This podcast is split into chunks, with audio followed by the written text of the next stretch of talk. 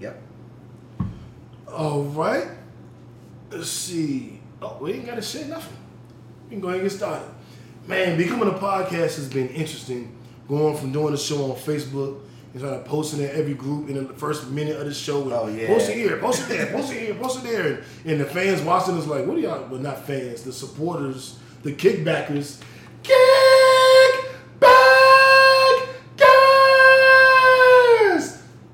I haven't done that in a couple of weeks, huh? Or have I? Am I sure? I don't feel like I've done it. I have. Every fucking week. Okay, well, cool. There you go. Because I gotta adjust the mic. Yeah. Well, thank you guys for tuning in this week, this Monday. Welcome to a pod named Kickback. JB? It's a pod named Kickback, dog. A pod named Kickback. Also known as the Black CNN. In the revolution, will be televised. I'm no breaks new. The righteous ratchet. If you throw it, I'll catch it. If you got it, I'll match it. Every Monday, we right back at it. I feel fantastic. You and me. What's up, everybody? It's your girl, Tori Grace. I'm in the building, fixing the voice. We're not blonde bombshell this week. Purple hair don't care. Purple hair don't care. Purple rain. See the record. That's why I put the record up for you. Purple rain. It's my favorite color. So I figured I was gonna do something. Purple rain. This cat. Oh, JB, bring it. Get back up, JB. Not have purple hair ever again. You know what? Fine.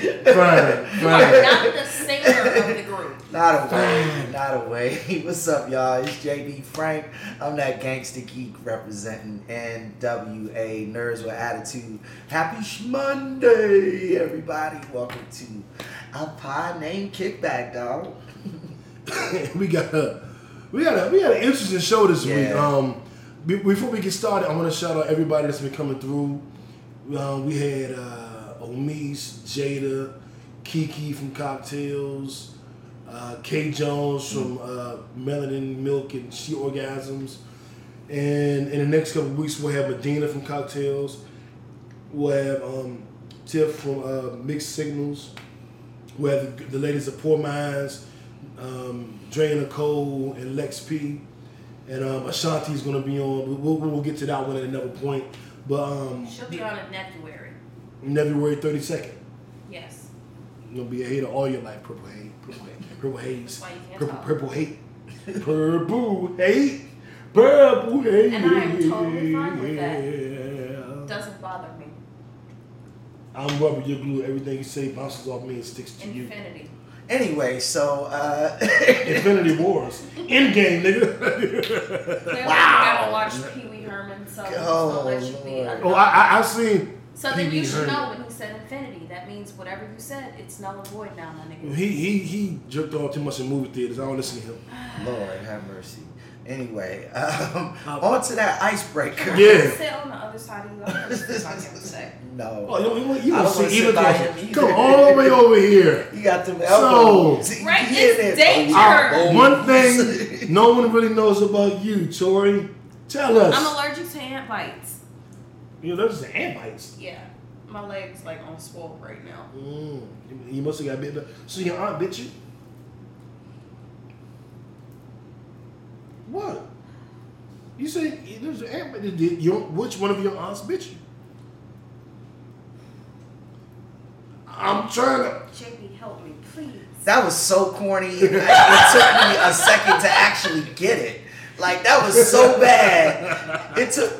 And I'm sitting here like, did this dork just say that? It was so bad. It took. I was like, it can't be that ridiculous. Welcome. It can't be that dork. Ridiculous.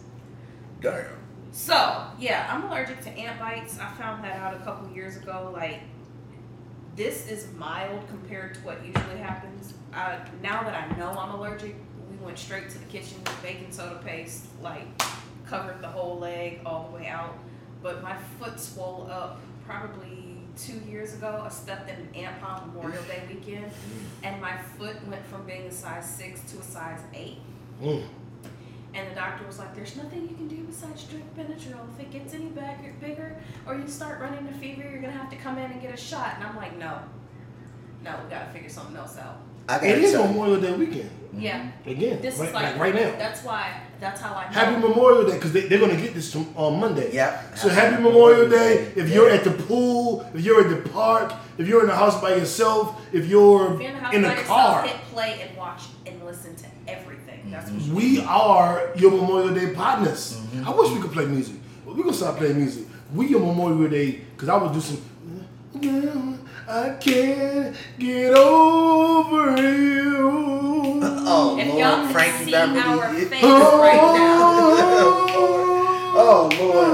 You know, and you know what's crazy? I always, because one of the funniest things I've ever seen is a child stepping onto that hill and getting ants in their pants. I'm sorry. Like, you it's horrible, but just like, I got ants in my pants and I need to dance. Now that I know I'm allergic, I legit will strip naked. Like, yo. You will take your clothes off. You will take off. Like, I have big shoes. So if I be like, it's an ant on your leg, you gonna take all your clothes off? No. On the camera? No. It's an ant on your leg. It's an ant. It's an ant. Ratings. Joe Rogan, your show is over. It's an ant. It's an ant. No. Oh. So when I stepped in the ant pile, like, I thought I had gotten everything off until I started feeling bites. So at this point, I just keep Benadryl in the house, straw, shower. That's what happens. So if I tell you I stepped in ants, hitch. You was drinking that Benadryl. That's how I have to be for the day, because if not, like, stuff starts swelling up, like. It's bad, young. It's bad. And there's nothing you can do about it until your throat closes. So I'm not going to wait to find that out. No, definitely. We just going to do Benadryl and straw and baking soda paste. Yeah. So, yeah, that's my... All right. So, JB, it was one thing that no one really knows about you. I like bluegrass music. Really? Not country.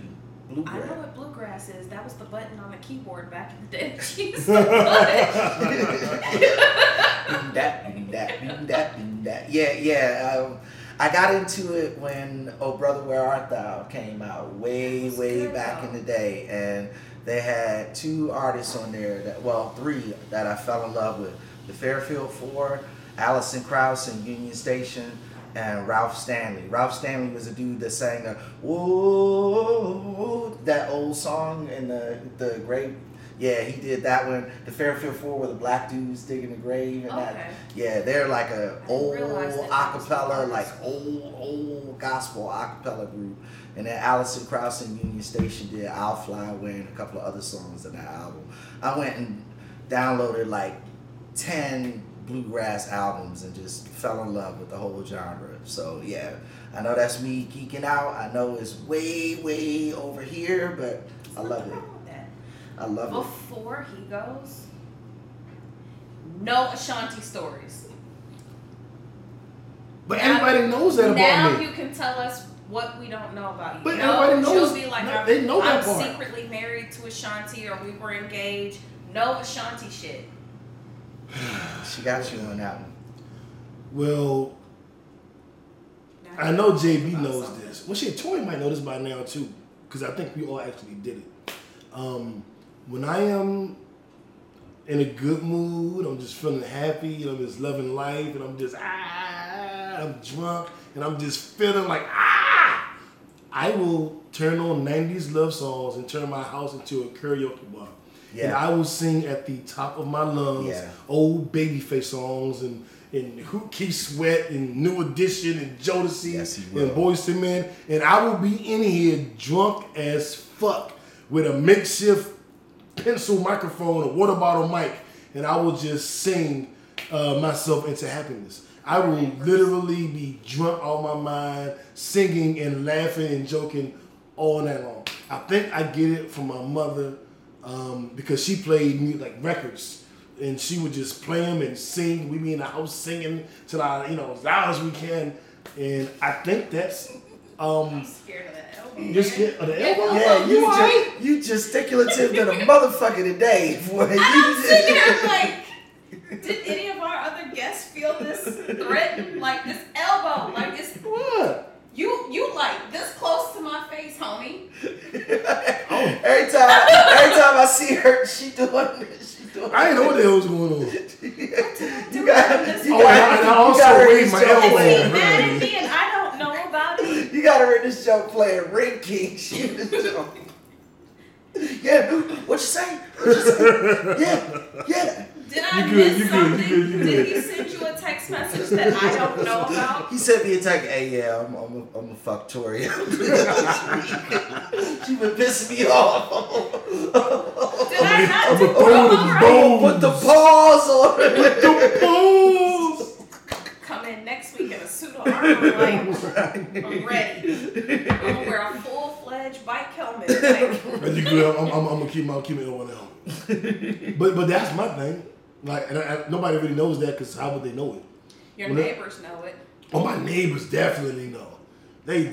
Oh, thank God my upstairs neighbors have moved.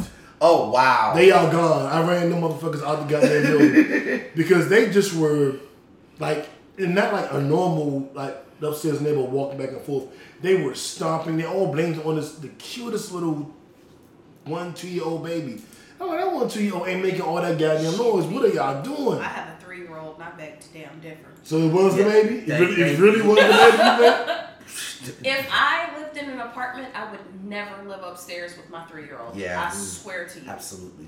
He will pull out trains. He will be playing, like, basketball in the house. He will throw, like, you know, the vending machine bouncy balls that you get? He will take those and, like, throw them everywhere. It'll be jumping, like he jumps on the couch. And you're like, Kenneth, stop. So he'll get off the couch and jump on the floor, since you said don't jump on the couch. And he will just jump. Yeah, sometimes Lil Nu's like that too. And if you're on my Facebook page, you saw the picture of a Lil Nu. You know, Snapchat has the filter when it turns you into a baby. Your fake child. My child had a beard. Yo! He looked bad as fuck. Like, I would never babysit your child. Yo, I have a funny story about 3-year-old children. My baby girl, she had to have been like maybe 2.5 or something. But I was taking a video because she was sitting in the kitchen and my ex was, I don't know, washing dishes or whatever. So she had pulled out a bunch of pots in the middle of the kitchen and was sitting in the middle of the floor.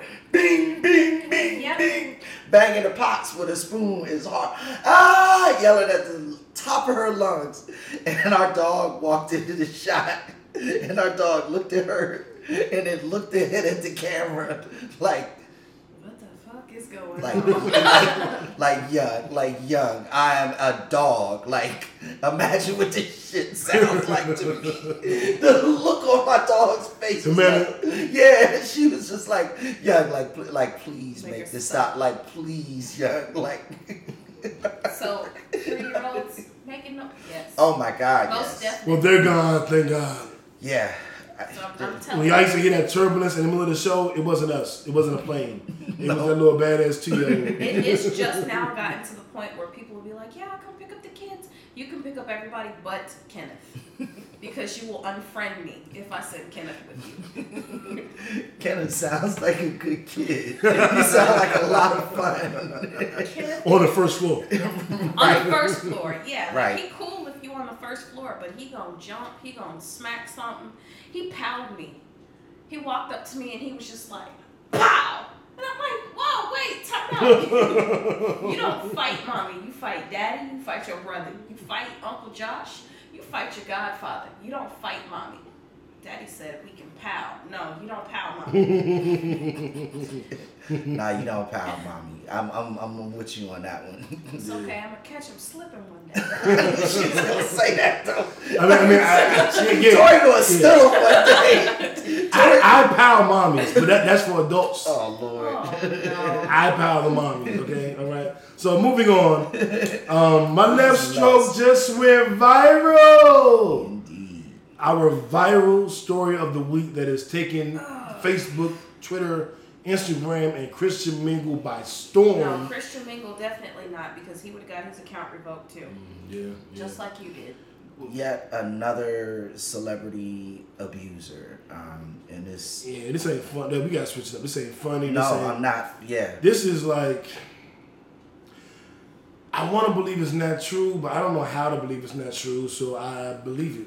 As of now, Jason Mitchell, who played Eazy-E in Straight Outta Compton, who also was the star of The Shy, and slated to do some things on Netflix, was dropped from all of those projects, as well as being dropped from his talent agency, UTA, his agent, his management, because of sexual abuse accusations that came from his co-stars across the board, in The Shy, in that Netflix special.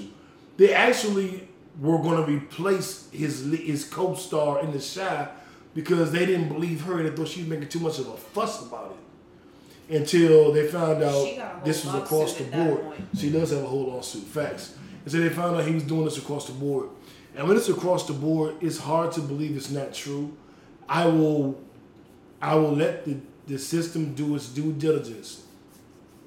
But I'm going to say, nigga, it's across the board, different networks, different agencies, different companies, different women. What frustrates me, though, is he's done it for so long. I do not understand. And we've talked about this before about women not saying anything. And shout out to the women who did say something on this. I'm so thankful that they did. Shout out to you ladies for your courage. I don't understand. You know somebody has said something before this one came up. Why is it taking so long for somebody to do something about it? Why is it taking before she's like, you know what, fuck this shit. I'm about to sue all y'all motherfuckers because I know y'all know he's doing this. Why is it taking that long? Why is it somebody is just not stopping that shit from day one? Because somebody knew it happened. I don't understand. It's bad, man. It makes you feel like, damn, like there are things we didn't know.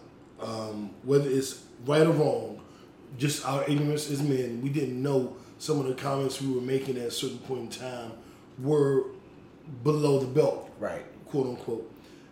We figured that fucking shit out about 2-3 years ago. The Me Too movement came and educated everybody. In 2019, for you to be accused of these things shows me you ain't listen, you ain't pay attention to women. He wasn't. You haven't learned comments though either. Like he was doing some fuck shit, like slamming women on the ground. Like if you've ever had a job from the time you were 16 on up. They make you watch the sexual harassment video at every job.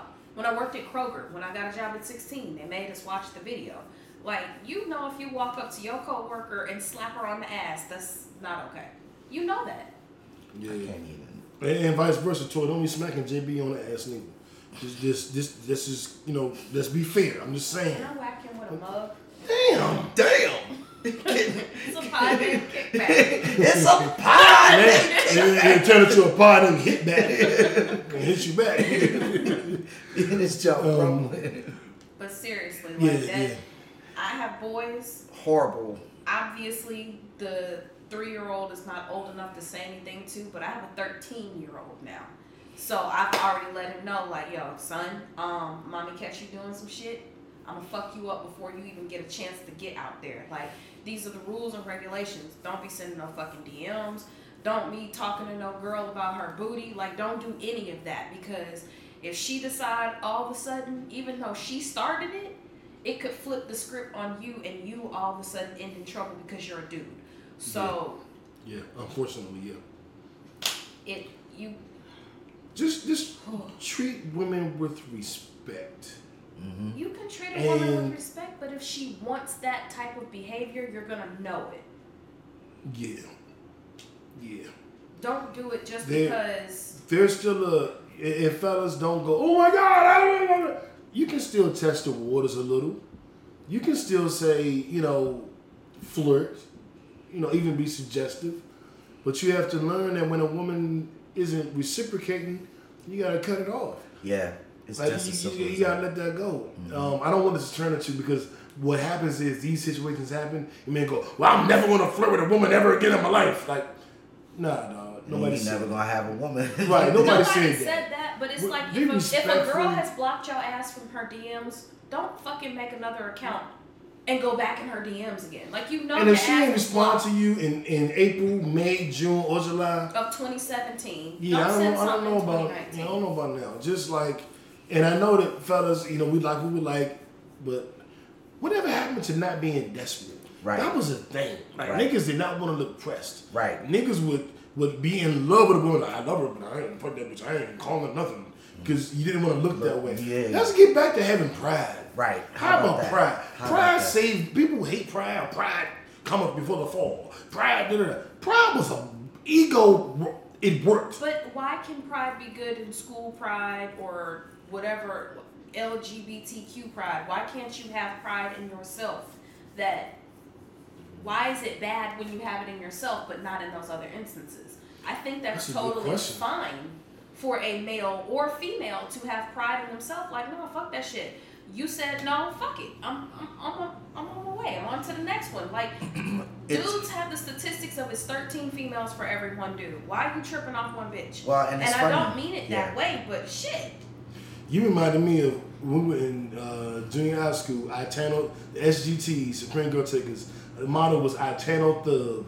It takes a nation of women to hold us back. Yeah. Not just one. Yeah. Oh, yeah. Not just one. Yeah. So the only one is, I got a million others. Yeah. Out it hurt. It's still another million. Yeah. It really is, though. Like, don't be so butthurt about the shit. Like. Well, yeah, I mean, to offer a little Bama psychology here, honestly, I think it's pride driving these dumbass fools, to be honest with you. They can't possibly, like, oh, no, I know this chick wants me. I know she... I didn't think about it that way. I know she gotta have me. I just gotta say it the right way or do the, I'm gonna get her. Persistency is not key in this situation. Yeah, niggas be chasing women like they chasing down a sale, you know what I'm saying? If I call her 85 times, eventually she's going to answer the phone and I'm going to get her. No, you're not, young. No. Call her 85 times, she never going to answer the phone again. That's a whole felony charge at that point. Yeah, remember that girl we talked about on the show that, what she called you, 10,000 times in a weekend or some crazy shit? Yeah, oh yeah. It was like, what the fuck story today, last year or maybe year before last. Mm-hmm. She called. Yeah, it was crazy too. Like they put up charges against her. Right. That's harassment. Like her level, it definitely was. That. It's crazy. It's just not right with that. Like. Positive energy to the women that were involved in this. Absolutely. Thank you for speaking up. For sure. Jason Mitchell, who's losing everything. I hope that you get counseling and the proper treatment you deserve. I don't want to discard him as a worthless human. Like, I hope you get your treatment and some psychology, and because he's talented. He's a talented actor. I hope this isn't the end of your life. Like, you made these series of mistakes, and that's the end for you. I hope you do the work to fix it and are ultimately forgiven. That's my wish for you. Positive energy to everybody involved. These are relatively young dudes, right? So he's got a chance to. He's got time. He's got a chance. Yeah. We'll see. Yeah. I would Donald Trump shut up, stupid award. Representative Doug McCloud. Let me see that line. I'm gonna need to light this close for this one. Doofus with dumb pants. Yeah. Ass face. He's being accused of punching his wife in the face. I was going to say, it's not an accusation because the popos came out to pick his ass up. Yeah, they were. What he's being charged with, punching his wife in the face because she didn't undress quickly enough for sex. The cop said when they got there, he was visibly drunk, like staggering around the house, like answered the door and was like, oh shit, the cop's in here. Shit. I could not be. Bitch, put your clothes. Like, he was like that bad. Like, it was bad. Like, I couldn't be with somebody that got that damn drunk on a regular basis. Yeah. That's not something that just happens overnight. That's exactly what she said in the article, too. You magically just started to get drunk. This is something, like, he's an alcoholic, and he's been an alcoholic for a while. And this is probably not the first time he's hit her. That's what she said. That's exactly. This is probably just her. I'm sick of this shit. Almost verbatim what she said in the article that I read prepping for it. She said literally what she said. He becomes violently drunk oftentimes and puts his hands on her. I couldn't do it. I've been there, done that, and it was with a dry drunk. Like. Yeah, that's a dry drunk. somebody that acts like a drunk person with no alcohol in their system. Oh. And it's fucked up. Bipolar. Yeah, and you just get to the point where you're done with it. I don't know how this woman stayed in a marriage with him for so long. I don't know if it was because of the whole political aspect. His term is coming up. He needs to be reelected. I don't know what it was, but his dumbass, he punched her because she didn't get undressed fast enough. Yeah. No, I was just going to say his party is demanding that he resigns. So. He should. Yeah, and he should. And...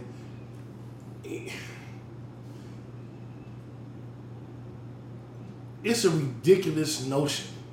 She didn't get undressed fast enough.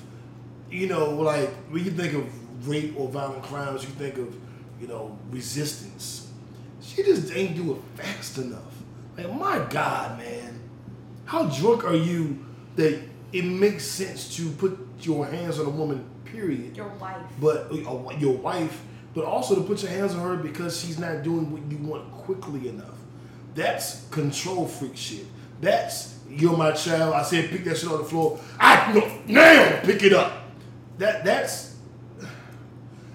not an equal relationship. That's not dealing with another adult person. That's bad. Her not taking her clothes off fast enough and her feeling uncomfortable to the point where she had to call the police because he punched her, he was going to rape her. That's what it was. And it's not something that's accepted because she's his wife. Just because you're married to somebody does not mean if you say no, it still floats the boat. No is no. Married, single, yes, divorced, dating, sex club, and trapeze, and wherever you at. If you say no, that's is it. No. And if his ass was drunk, and now he punched her. Now that you're bringing it up that way, Tori. I'm feeling like there's a story behind this story.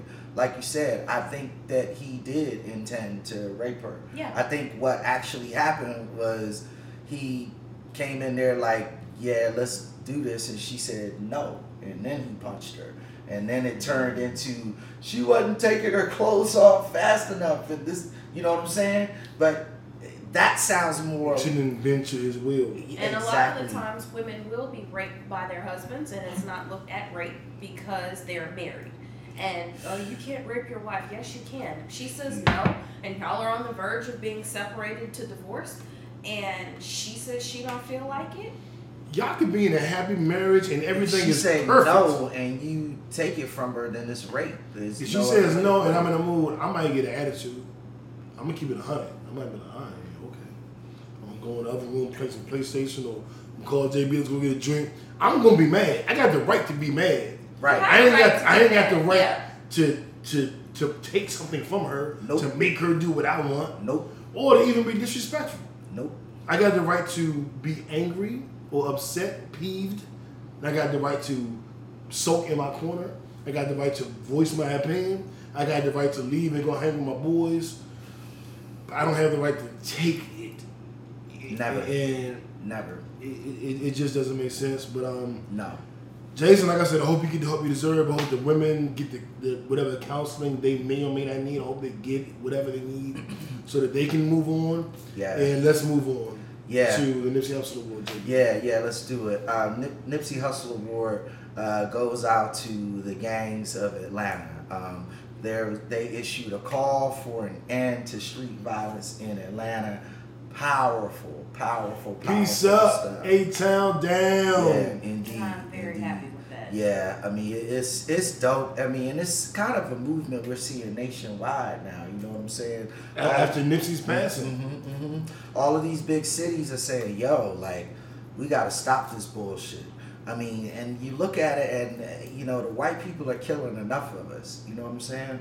We don't need to be doing this shit to each other. And I think the gangs are starting to get it. Especially like, with stuff that doesn't belong to you. Well, it's not your street corner. It's not your stuff. Like, it'd be different if you bought the land and somebody came in on your land doing some fuck shit. But you can't fight over a street corner that white people own. Well, you know what? I want to adjust that because everybody says that. And I want to add a little bit of clarity to that. They're not literally fighting over the street corner that white people own. They're fighting over the piece of property they have to carve out their financial means. So the only money we can make is here on this corner. If you come to this corner and doing your product, we can't make as much money here. And that affects all of our families. Now, we're doing it illegally, but it's not literally, well, some people are. And I'll give you that. Saying. But I want to make, because everybody says that, like, and I'm always like, but it'll be, but it's never just that simple. It'll be, JB wears green, I wear blue, and you wear red. JB drives through my neighborhood, and because he's got on green, I shoot him. It's devolved to that, and that is what these gangs are realizing they need to end for a variety of reasons. Number one, it's just fucking stupid. Number two, like New said, talking about defending territory. That level of violence, you're not defending territory. That's violence for the sake of violence. That's not them defending their turf, their monetary turf. You feel me? Yeah, Number three, they also realize as individuals who have a paramilitary control over these areas, they have a bigger problem than the problems they have with each other. They need to start defending their neighborhoods from the white people, from the police. And honestly, I think that's a part of what is going on. They're saying, we got all these guns, we can take care of ourselves, let's take care of our people instead of killing our people. And that's what I like about this. I always see the stuff like on social media that if you can run a gang, you can run a business. I mean, you watch enough TV, you saw Ghost doing it, you saw Sopranos doing it. Like, if y'all can get together and hustle out drugs, hustle some damn t-shirts. Like what Killer Mike was doing with the gangs on his Netflix show. Mm-hmm. And he had the gangs, they put together the Crip Cola, the Crip Coca-Cola soda. Yeah, make a soda, make a t-shirt, sell some pants. I agree. Sell some shit, make a loaf of bread. Like, I remember Smee Father, one of our boys, Smee, one of the five, said, like, News Bright, he could be, president, or he could be the head of a criminal organization. Like, what's he gonna do? And Smeeze told me that shit, and I was like, I don't know. I'm gonna do the good thing. Fucking like, what you think I'm gonna do? But I do agree with that sentiment. Like, I know a lot of street dudes. Like, when I worked in telemarketing a lot of my life, because I didn't, I went to Howard, but I didn't graduate, so I didn't have a formal education, and then couldn't get some of these, grade A jobs. So I was a hustler, a salesperson. So I would work in telemarketing, and it would pay some shit like $8 an hour, but I would make $25 an hour based on my ability to sell. And I was in there with the grimy, like, shout out my nigga Black, love you fool. I was in there with the grimiest niggas who had no education, dropped out of high school, was thugs, straight, just But they can go to get a telemarketing job and talk you into shit. Just because they didn't have an education didn't make them smart. Oh, no, they could sell. JB doesn't have a whole full ride. They could sell sand to the crab. Yeah, right. So, I mean, a lot of dudes have the capability and ability to do the same thing that you did. It's just nobody has spoken any type of positivity into them. So I'm glad that the gangs are sitting here like, okay, y'all, we got to do something better. If y'all can create a gang, then that means you can create an organization, which means you can sell some shit to somebody. It means you already created an organization. Yes. Thank you. So you can flip it. You just need to figure out what to flip. So, okay, cool. Your color is red. Then I'm going to need you to do some kind of red-themed t-shirt. Like, sell your t-shirt line to everybody. If you can collect dues on something, do a damn non-profit. Find somebody that can write grants. Don't laugh at me. I'm not laughing. Don't laugh at JB. JB did it. It was him. I did it. I'm gonna beat y'all both. I did it. But, don't hurt me. Finally, you gonna beat JB. I'm like, damn. I'm the only person that's here. We're my rulers. Like, shit. Cause you steady doing stuff. I'm innocent. You wanna see my halo? JB, I'm gonna smack you. Yeah. But seriously, like, y'all can go to the library. There's a big ass book that's like 700 pages in there on like it's a grant book. Find one of the nerds in the crew, because it's always a damn brainiac in every gang, because you always need somebody that's a hacker. Let that motherfucker go pick up this goddamn book and figure out these damn grants you need to write, and y'all get some money.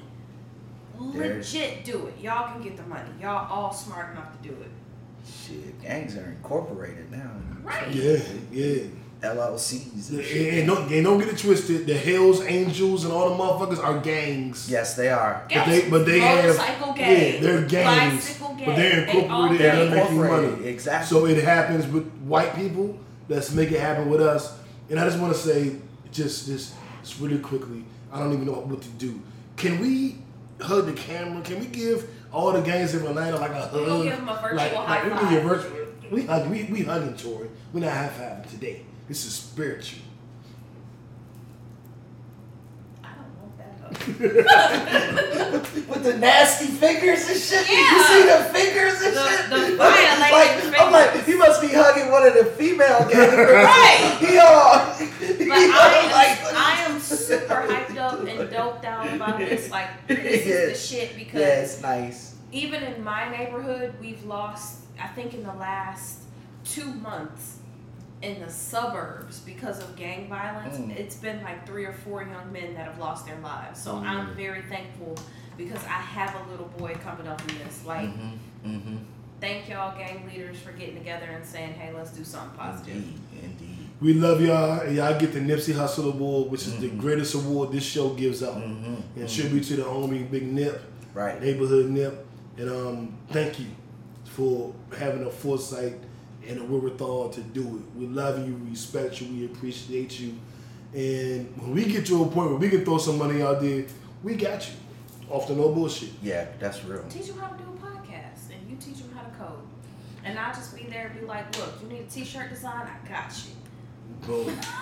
I love teaching people how to code. I teach anybody. I love teaching people how to duck it. Teach them how to duck it. Teach them how to duck it. That's the worst ducky I've ever seen in life. I was there when he first did it. I'm 43. I was there when he first did it.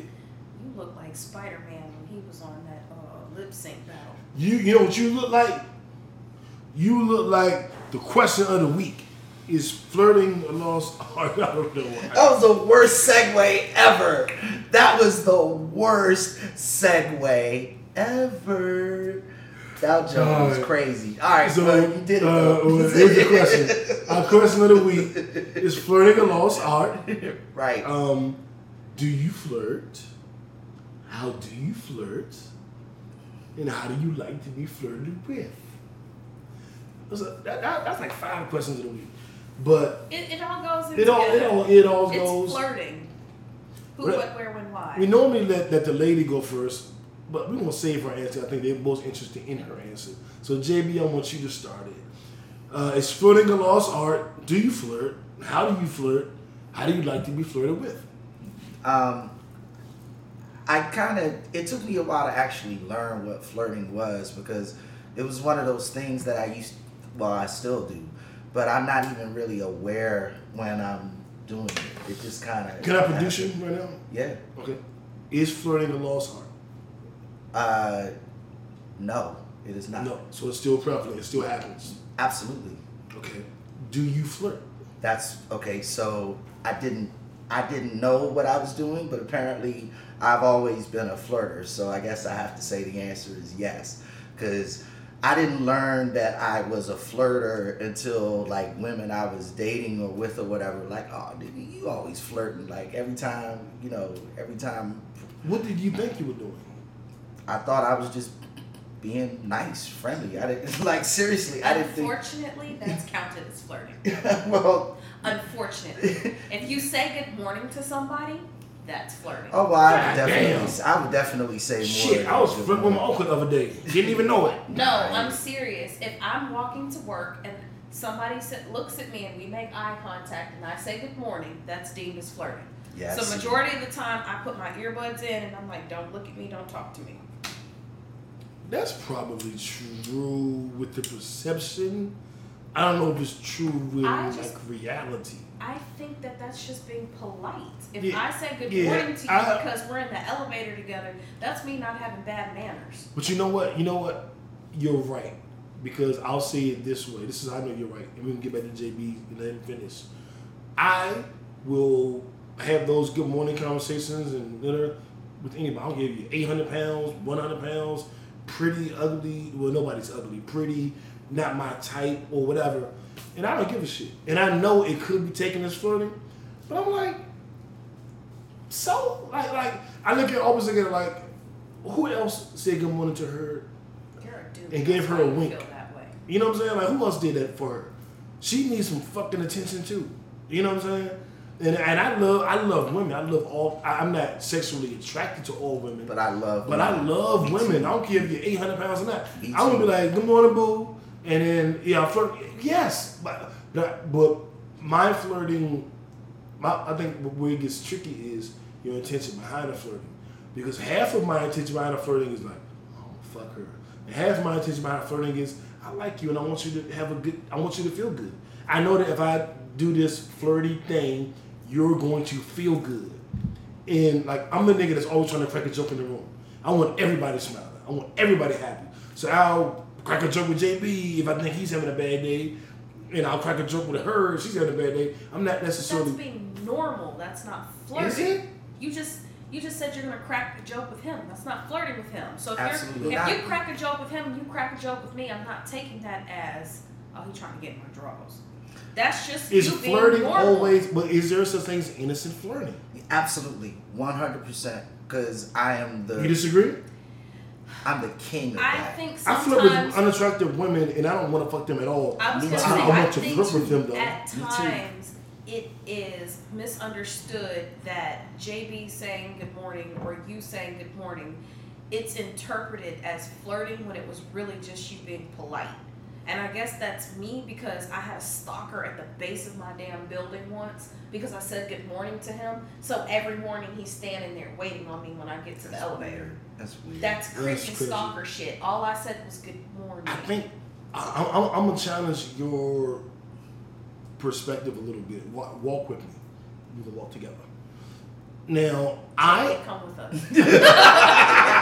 Now, I am flirting with the unattractive woman I want nothing to do with. But it's innocent flirting. I'm flirting with her because I don't think anybody else is going to flirt with her.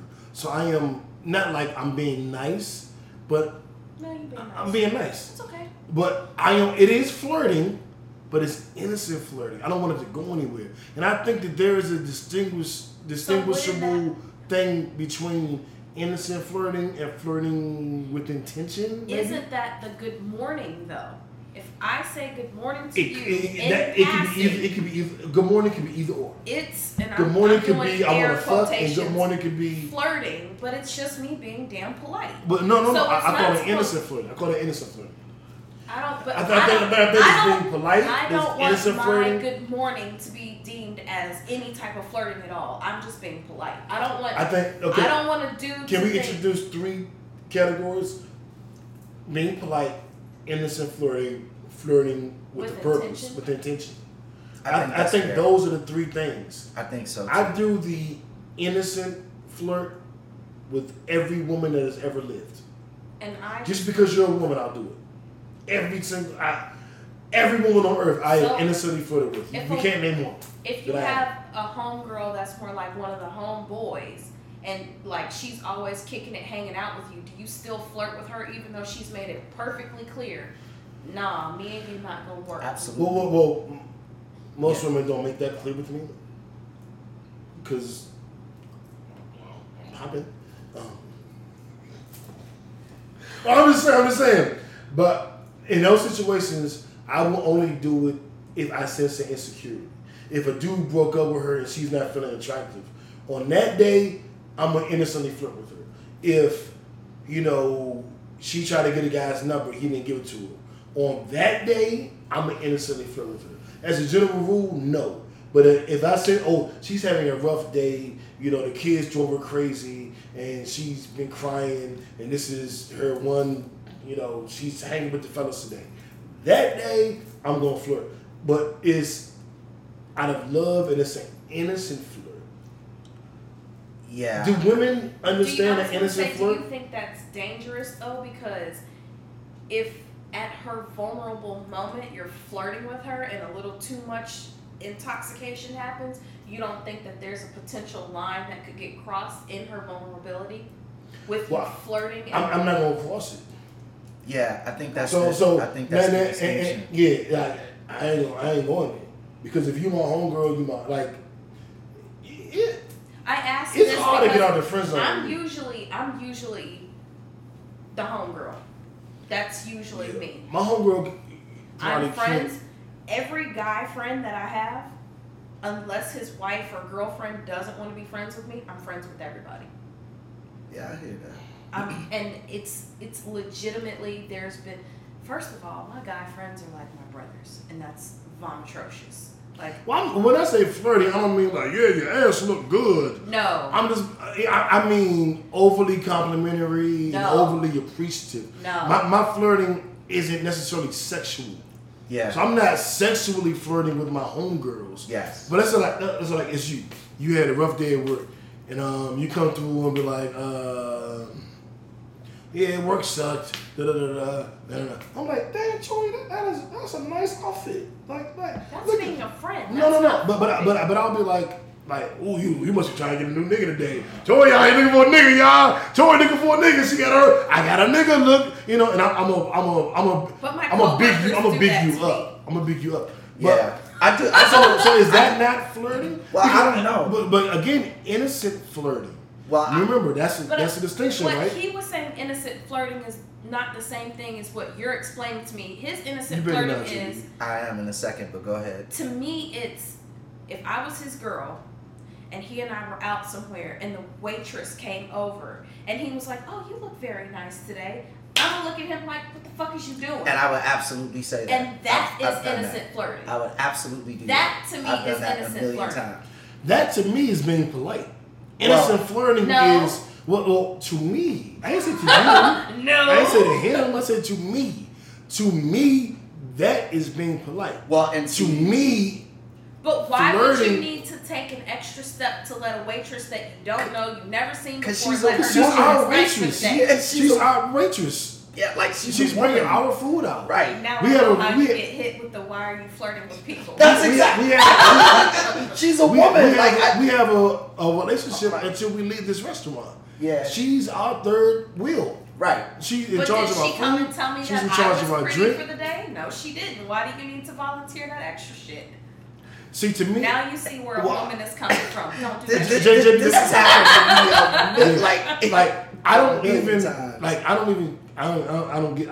get that because I have girls where we'll be at the restaurant now if it's because to me that is innocent flirting. So you'd like be okay it don't with your even girl count. Doing that if some dude walked over and she was like, "Oh, you look fine today." I don't know honestly, but what I've experienced is you gotta set him up. What I experienced is me and my girl at the restaurant and she being like, "Shorty fat, is that our waitress?" I don't know. She come over. Hey, thank you. She and she, I'm sorry. I was looking at it, I was like, wow, it must be a bullseye, because he triple tapped that motherfucker. Pat. Because the girl, he hit it with the combo. Because the girl would be like, now I gotta scratch the other part of my leg. When she come back with that ice cream, look at her ass was fat. I'm like, oh shit, that's I'm gonna take a look. Different, because every woman is not like that. I agree, and I'm saying I don't have enough experience, like, I don't know that I've ever, except the story I told y'all when I had a girlfriend and I would be looking at a girl and she would hit me. I had that experience, but even that wasn't like she wasn't really mad. Oh no, you know what I'm saying? Yeah, they were never really mad. I don't know. They knew I wasn't gonna do nothing. Yeah. Yes, I don't know what that is. You always have to put yourself in her shoes. I have a funny story about flirting. I have to tell. I was at a party one time. It was a party for my band. We were doing an album release party. And this badass German chick was in there. New student at Harvard. Nobody really knew her. And so I just struck up a conversation with her because she spoke with a German accent, like crisp English. It was interesting. So we got to talking about where she's from and Germany and where she's been. Stood there and talked to that chick for about an hour and a half. Damn. You know, I mean, it was a good conversation, whatever. And my eventually what became my wife was at the same party. Oh yeah, you fucked up. I mean, she you know, I was like, oh yeah, you know, walk over there and then come back, whatever, and we continue the conversation. Yeah, she wasn't even tripping. She wasn't even mad because it wasn't like we talked about anything other than Germany. And the other, like the next day I came back and all the dudes in the band was like, yeah, you got yourself a fan last night, JB. She became like our number one fan in the band. They was like, I don't know what you said to her, nigga, but, and I was like, that would be another moment of innocent flirting. Yeah, I'm cognizant, like I ain't talking to no chick for no hour and a half, and my girl in the room. I'm not doing that. You lucky like, she didn't chop me. I don't understand how any woman could be jealous of, or how she could be jealous of anything, but she wasn't jealous of that. Like, to me, it's the way my mind works, and I might not be right. This is how my mind works. It's time is a big component in all that shit. So I think it is. Time is definitely. I'm not giving a woman that much time. If me and my girl together. But you know, unfortunately, I've had a situation where. A couple summers ago, me and my ex went to a wedding, and he was in the wedding and I came, and the damn bridesmaids was in his fucking face all night, and I'm sitting here like, my nigga, if you was gonna bring me here as your date to the wedding but stand in the fucking bridesmaids' faces, I would have kept my black ass at home so I wouldn't get pissed off. Like, you could have flirted and done whatever the fuck you wanted to do, not in my face. But this nigga standing in here, nigga, what the fuck is you giggling for? They hate when we laugh. Well, they hate when we laugh. Tone that motherfucking giggle down about 12 decibels because I'm going to beat your ass and hers. And, oh, man, you know, that's just what it is. Like, when you go to a wedding, you flirt with the fucking bridesmaids. No, the fuck you don't. You keep your goddamn dumbass self over in the goddamn corner with the goddamn groomsmen. Y'all keep your ass on opposite sides of the room. Otherwise, I'm going to go flirt with me a goddamn groomsman. And see how you fucking feel. Yes, I'm petty, y'all. Yeah, and see, I don't do like those type of things. I just don't do. Like, I'm not doing no shit like that. But all guys don't think that way. If you bring your girl somewhere with you, whether it's a performance, if my girl come with me, a wedding, a she's whatever, the star of the show. And that's how for it that should night, be. No matter what. And you're supposed to flirt with her the whole night. I can't even relate to this shit, and I'm not like. You know, the super gentleman type nigga. I'm just like, I'm just not doing that. To me, that's 101. That's the first rule. I'm like, if you my girl and we out together, I'm not in no other bitch face all night. Like, and that's how it's supposed to be. It's not even. And I'm not like a good like. I don't think I'm a good nigga now, but like I might have not spoken to a bitch and fucked her that night. Like, I could have cheated on my girl that night with 2-3 different girls, you know, whatever the fuck. Got 3 numbers and fuck bitches the whole time we was together. But when we're together, I'm not in no bitch face. So I'm not saying that I was a good guy. The other part? I'm saying that I'm not doing that shit. Like, to me, that's like rookie mistake. You know what I'm saying? Like, I'm not doing that shit.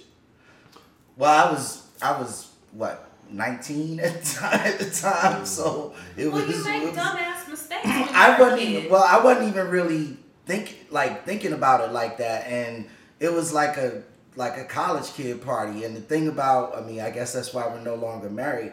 It was not unusual at all for us to go to a party and for us to be in separate rooms for hours at a time. I respect that. So I don't respect talking to a girl for. Sometimes, you know what I'm saying? Like if all three of us went to a party together and the three of us went to a party together, I'm not dating anybody. But if we're gonna be in separate rooms, but I damn near halfway expect somebody to come check on me. Mm-hmm. It wasn't. I mean, and again, like it wasn't like. You know, we disappeared off in the cut somewhere. We were standing in the middle of everything. And that's cool, but in a woman's totally eyes, get it. You totally standing get there talking to a bitch for an hour and a half, now we got a whole ass problem. What the fuck is so interesting about her? And that would be how my response is. What the fuck is interesting about her that you need to sit there and talk to her for an hour and a goddamn half? I don't give a fuck if I was sitting on the moon. Why are you talking to her for an hour and a half? And my thing is, why you don't know that's going to be a problem? Like, why don't you know that talking to another bitch for an hour and a half is bad? Because you're young. You don't know no better. Well, and so the weird thing is it wasn't a problem. But I understand. I mean, I understand what y'all are saying, but it wasn't a problem at all. Like, we laughed about it. So, yeah. I never understood. Why in the hell are you standing over there? What is so interesting? You like Germany that much? You want to go buy some German beers? That why you need to talk to the German bitch for an hour and a half? Like, that's me. Like, everybody's different. It's just not how I move. I mean, I'm not to say that I'm innocent. Yeah, not to say that I'm innocent, because I have done some fucked up shit. See, but I'm just not doing it in front of y'all my girl. Y'all are the reason I don't want to date. Hey, well, you get to hear about all of these experiences, so it shows you all of it. We telling you about all the bad shit that happens. Tell us some good shit, because I'm telling God, you. So I can tell you some great shit. We still talking about flirting? We're talking about flirting. We're definitely talking about flirting. Well, Tori, your definition of flirting, do you flirt? How do you flirt? So, how do you like to be flirted with? Me, having been a military brat with a strict ass daddy, feel that I suck at flirting. So I have to ask my girlfriends at times, like, okay, how do I flirt? Like, what do I need to do? Like, what am I supposed to do? Help me. Because I didn't go on my first real date until I was 19. Mm. And it was bad. It was really bad. Oof. Shit, by 19, I was... Yeah. Like, it was at 19, and I remember it was so bad, because this fool took me to Andretti's, and I had on a damn dress. And he wanted to play pool. And I'm like, how am I supposed to drive race cars in wedges and play pool in a short-ass dress? We're going to go home. Let's just take me home. He didn't prep you for that date. No, I was not prepared, because I would have wore sneakers, a cute pair of shorts, and been able to go hang out. So flirting to me is like, I've given you some kind of sign. At least I hope that I've given you a sign that I want to flirt back. Because again, I'm not the best at it. I'll get to the point where I'll be like wrapped up in doing work, running a business, trying to do stuff for the podcast, taking care of my kids and working and going to school. And I'll be like, oops, I forgot to fucking say hi. So you have two horrible flirters, because she sounds like she's about as bad as I am. And you heard my story, so you know I'm really bad. I flirt with the wrong motherfuckers. And I would never go into... You different from me. I would never lock myself into a one-on-one conversation with somebody for 90 minutes. I'm getting the fuck out of it, especially if the dude that I'm with is there. We can chit-chat for like 5-10 minutes tops. Or I'm going to be like, hey, come meet JB. JB is one of the homies from blah, blah, blah, blah, blah, so that my dude knows ain't shit going on. Y'all two can interact, and I might be like, okay, I'll be back. I'm going to go and excuse myself, because... I don't even know that happened. I'm not even gonna lie and say that definitely happened. Having been in the industry for so long, you kind of have to do that. That's real. Otherwise, your dude's sitting over here like, who the fuck is this nigga standing in your goddamn face? So you do that kind of stuff. Like, certain stuff I'm aware of. I just do like, okay, well, I know that if I were him, I'd be pissed off that some chick was standing in my dude's face. JB won't win no hood chick. He was a hood chick. She would have wore them like, what the fuck is Nick? What the fuck is you doing? And see, you right. Somebody asked on my Facebook page about being ratchet. Like, I have my moments of ratchetness. I feel that at some point in time that I've let the guy know that I'm talking to, there's certain shit that's gonna piss me off. If a bitch is standing in your face, please don't do it to me because of past experience. Like, if she's your friend, introduce me. It's cool. Like, just say, hey, this is my homegirl, blah, blah, blah, blah, blah. We're fine. Because now I'm sitting here like, did this nigga just lie to me?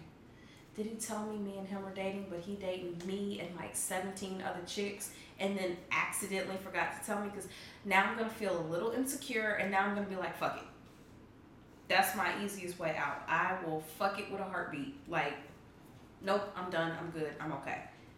That sounded crazy. I'm gonna fuck you with a without a heartbeat. That sounded nasty as fuck. I'm gonna fuck you without a heartbeat. I knew where he was going. You an asshat. No, I legit. God damn. I legit will, like, if I feel uncomfortable in a situation, being at 36 now, if I'm looking at something and I'm reading it and I ask you about it and what your response is not matching with what I'm reading, I'm out. Yeah. Right now at 43, I'm just like, I'm good. I'm good. I'm not happy. Like, we very can flirt at this point. I'm gonna be out in the club. Like, I like to dance, so flirting for me, I'm gonna dance on you all night. We gonna go to the club. We gonna hear some good music. I'm gonna dance on your ass in the corner. We gonna get some drinks. I'm gonna get drunk, but like, it's Deval and Kadeem. That's who it is. He said when you take your girl out, there's a limit of how many drinks you should permit your girl to drink when she goes out, and 3's the cap. Don't let your girl go over 3 drinks. He said you get Beyonce, and then you get the drunk one. I'm a Beyonce on your ass all night. Then we're going to go home, we're going to have a good time, and we're happy. That sounds like a good night. So flirting to me is dancing. Go out, have a good time. Yeah, I like but dance. Don't ask me to try to create some kind of verbal entente. Because I'm gonna be like, okay, flirting to me. Oh, I got a book today. But see, right? But that's flirting. But that's to me. Flirting. That, like I said, like, I said in our trailer we just recorded. You see, book club is flirting to me. You see how our eyes both lit up when you said that? Yeah. You bring up a book, and you will wind up in a 2-hour conversation with me. I sat over here and I crocheted 7 blankets and made 5 rompers to match it, and sold all of them today. Yeah. Like, that's you making money. You bossing up. Yeah, that's flirting. Yeah. So very intrigued. I'll jump in. That's flirting. I think flirting to a large degree is a lost art, because I know niggas that just be like, man, show me your number. And I know girls that be like, I don't want to fuck you. He's like, good morning. I don't even know your name. So flirting as an art is a lost art. Flirting is not a lost art. Flirting as an art.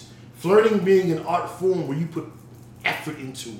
I'm going to spray cologne here because I know how tall she is. Oh, yeah, and when she hugs me, her nose is coming right here. That. No. So I don't put cologne here because that's where her nose is. Yep. And I'm going to hug her and she was smelling my cologne. So y'all better than me.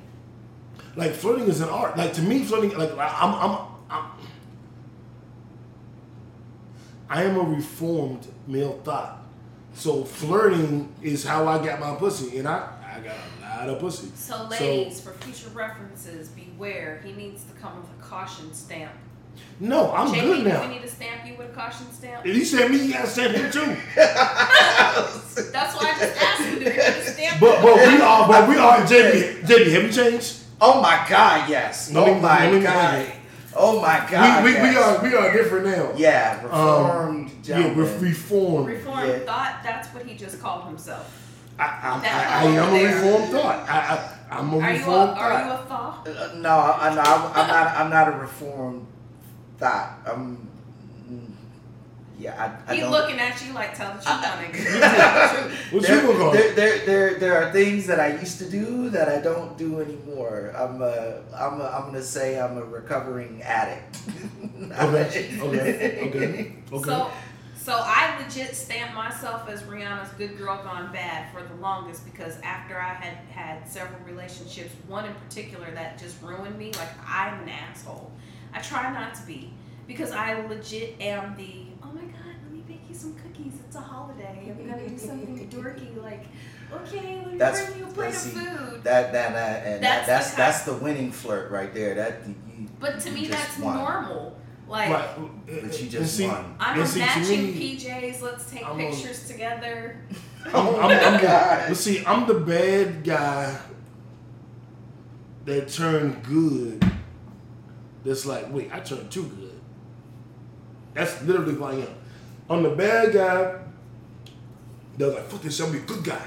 Now I'm a good guy. It was like, whoa, good guys always finish first. Good guys always finish first. They just pick the wrong damn girls. Let me take it back a step or two. Well, Captain America's winning in my book.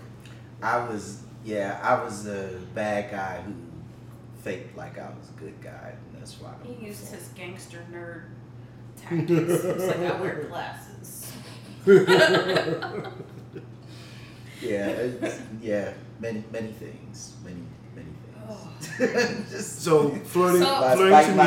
Pretty much, y'all are telling me as your female friend that I would have had to cuss y'all's asses out on a regular damn basis. No, I was smooth with my shit. You've been none of wise. So you wouldn't have cussed me off for shit. You wouldn't have known shit. You'd have been happy as a motherfucker. Like, so much. Hurt this damn girl's feelings. Fuck your ass. Yeah, you would have cussed me out time too. That's not nice. Nah, but I am who I am, and every girl I dated knew who I was. I never hid it. So all you would have been saying was, well, no, she's saying she crying. Well, ask her that I tell her blah blah blah. I always. Well, she did say you did. Well, I don't know what everybody else is. I've come to realize I'm a very unique nigga. Like when I say I told the truth all the time, I told the fucking truth. Because I didn't lose nothing by lying. I didn't lose anything by telling the truth. Yeah, but if you realize that you're flirting with a girl went from, like at some point in time, y'all have to realize that an impression or an attachment has been made from you having sexual relationships with a female. There is no way on God's green earth a woman can fuck you like a dude can fuck a chick and have no attachment to it. We're not. That's not true. I went through a situation where a woman only wanted dick from me and used the promise of a relationship to keep the dick coming. And then, weird. Well, but it's trust me. A majority of females, we're not built that way because we're receivers. I understand that. I understand what you're saying. I'm just saying that.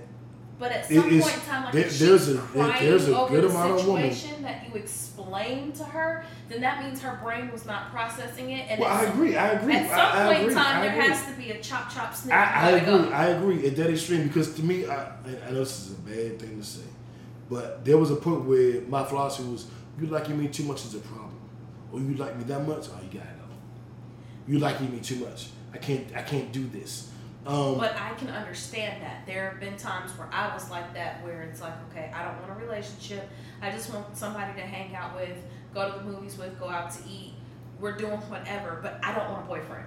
And if I've told you that and I've not told you anything else since then, and it still keeps going down the path of we're in a relationship, now something's got to get snipped. And it's not that you're not a good person, you're not a nice person. It's the whole usual spiel that you guys would give a girl. Sometimes we have to give it to guys. Like I'm not a good person right now. We're cool to be friends with, we're cool to hang out, but as being a girlfriend, no, can't do it. If she's giving you that and you still proceed to be like, well, maybe I can change her mind. Well, see, that's I don't see it. That's ignorant. That's like some friend zone shit, though. Yeah, but it's not friend zone if you're fucking. Because it's your fucking. So my thing is, if you say, you know, I don't want a relationship, and then you go, I really like you. I do want a relationship, and I didn't know this was going to happen, and this is this. That's fine. Then you change. Agreement. No. If you say at the beginning, I don't want a relationship. Wait. You say at the beginning. Yes. You don't want a relationship. Then you change and say you do. Then you change. Gotta get chopped. Then no. Let's say I want a relationship. Mm-hmm. You say in the beginning you don't. Mm-hmm. Then you say you do. So now you switch to my side. That's okay. And then you decide you don't want it no more, but you don't tell me. And you're like, wait a minute, you're. I told you on day one I didn't want one. Bitch, what you say on day 5? So now that's like. Super confusing. That's my point. That is super confusing. That's like, my point. If the two of you get together and in the beginning stages of the flirting and like the courting and whatever you want to call it, and y'all are both like, okay, we're just going to see what happens. That's fine. Where the problem comes in where one person wants a relationship and the other person doesn't.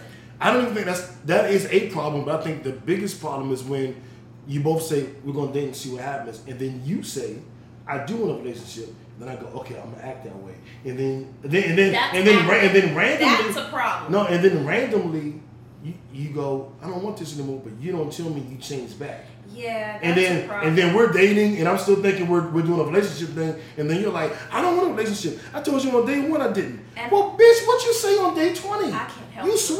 You switched. You told me you did want it now. Yeah, that's it. But now you're going back and saying, "What I say day one though?" So I'm like, all right, what you say day 10? Confusing. I don't understand that because I feel like at some point in time, people are adults, and I feel like communication is part of flirting. And communication is part of everything. It is. Communication is. But during the whole switcheroo, like. I get what you said, that you met a woman that she was able to fuck you and da-da-da-da. Yeah, yes please. But I took a drip. The fact that we're not built to be a certain particular way, no matter how many times I tell you I'm gonna be okay with X, Y, and Z, she may have used the whole I'm just gonna fuck you type situation to make herself feel better about something else. It could have been a previous dude that you were unaware of. I agree.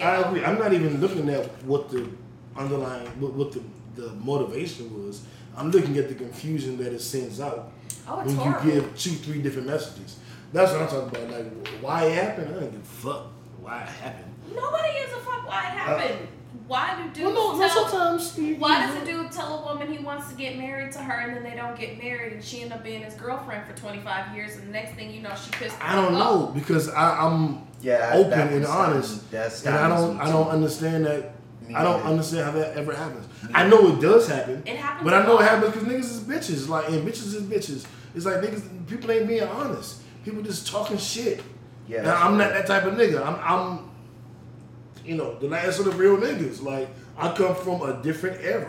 In my era, as a rapper, in my era, your greatest esteem came from your level of honesty. How honest you were on your songs. Did you really sell all those drugs? Did you really fuck all those girls? Or were you really that poor? Were you really that destitute? All of your honor and esteem came from your level of honesty. And that made its way into my regular conversation. So I looked at people that were 100% honest as like fucking gods.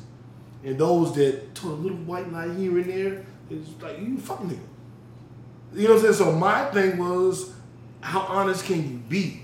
And that's what drove me. For me to be my best, I had to be as honest as I could be.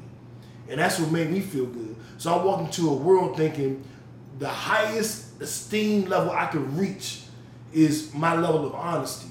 And nobody else played that game that way. Everybody else played it like, I'm gonna see what I gotta say.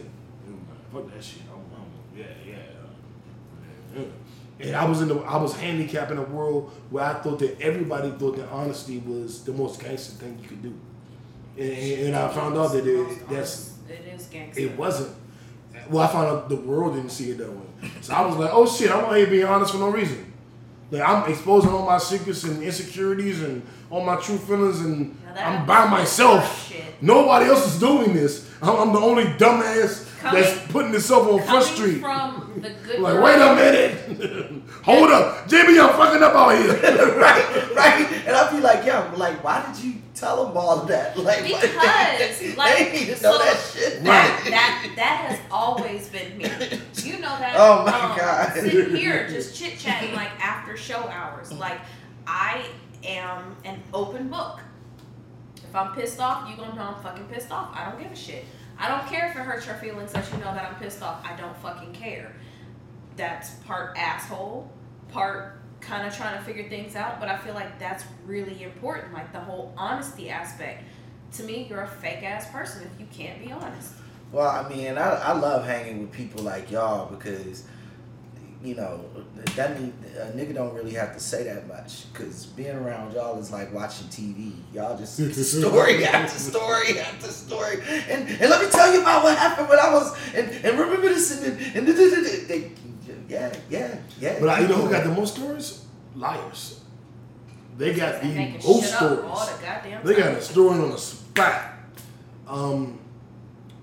But before we move on, flirting to me. Yeah. Flirting is a whole bunch of shit. You know, it can be texting, it can be sexting, it can be asking me for help with something. Ooh, you know, I forgot something. If I get sick and I tell you I don't feel good and you bring me soup, that's flirting. That seems like one flirting because if I tell one of my random coworkers I'm sick and she brings me soup, I'm like, bitch, how you doing where I live at? Why you in my house? No, I didn't say a stalker. If I tell the dude that I don't feel good. A dude you're dealing with? Yes. Okay. And he shows up with like a whole care package of like, hey, get better, boo. That's flirting. To me, that's like relationship shit. That's not flirting. Yeah, that's beyond flirting. Yeah, that's beyond flirting. But she does bring up an interesting point, though, because flirting is something that does happen within a relationship. And it's supposed to happen a lot. You know. Tell all the young fellas again. Yeah, like flirting, like flirt with your lady. Like flirt with her. Let her know that she is beautiful. You are excited by her ass. You better do nigga. You're laughing, but that shit is like.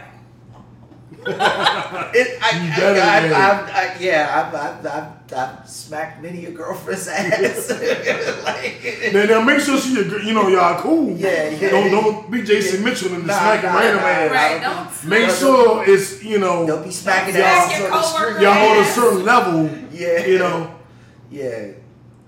But yeah, you gotta let your lady know that she is something special. Girls are taking damn pole dancing classes now. So they might turn up with their damn boyfriends. Yeah, you goddamn right, and that is a wonderful thing.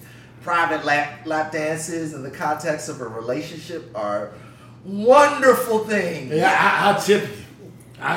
Yeah, we don't need the dick tip. We want the cash money. We still. Well, that's what I mean. You get all of that. All of that. You get all of that. Yeah.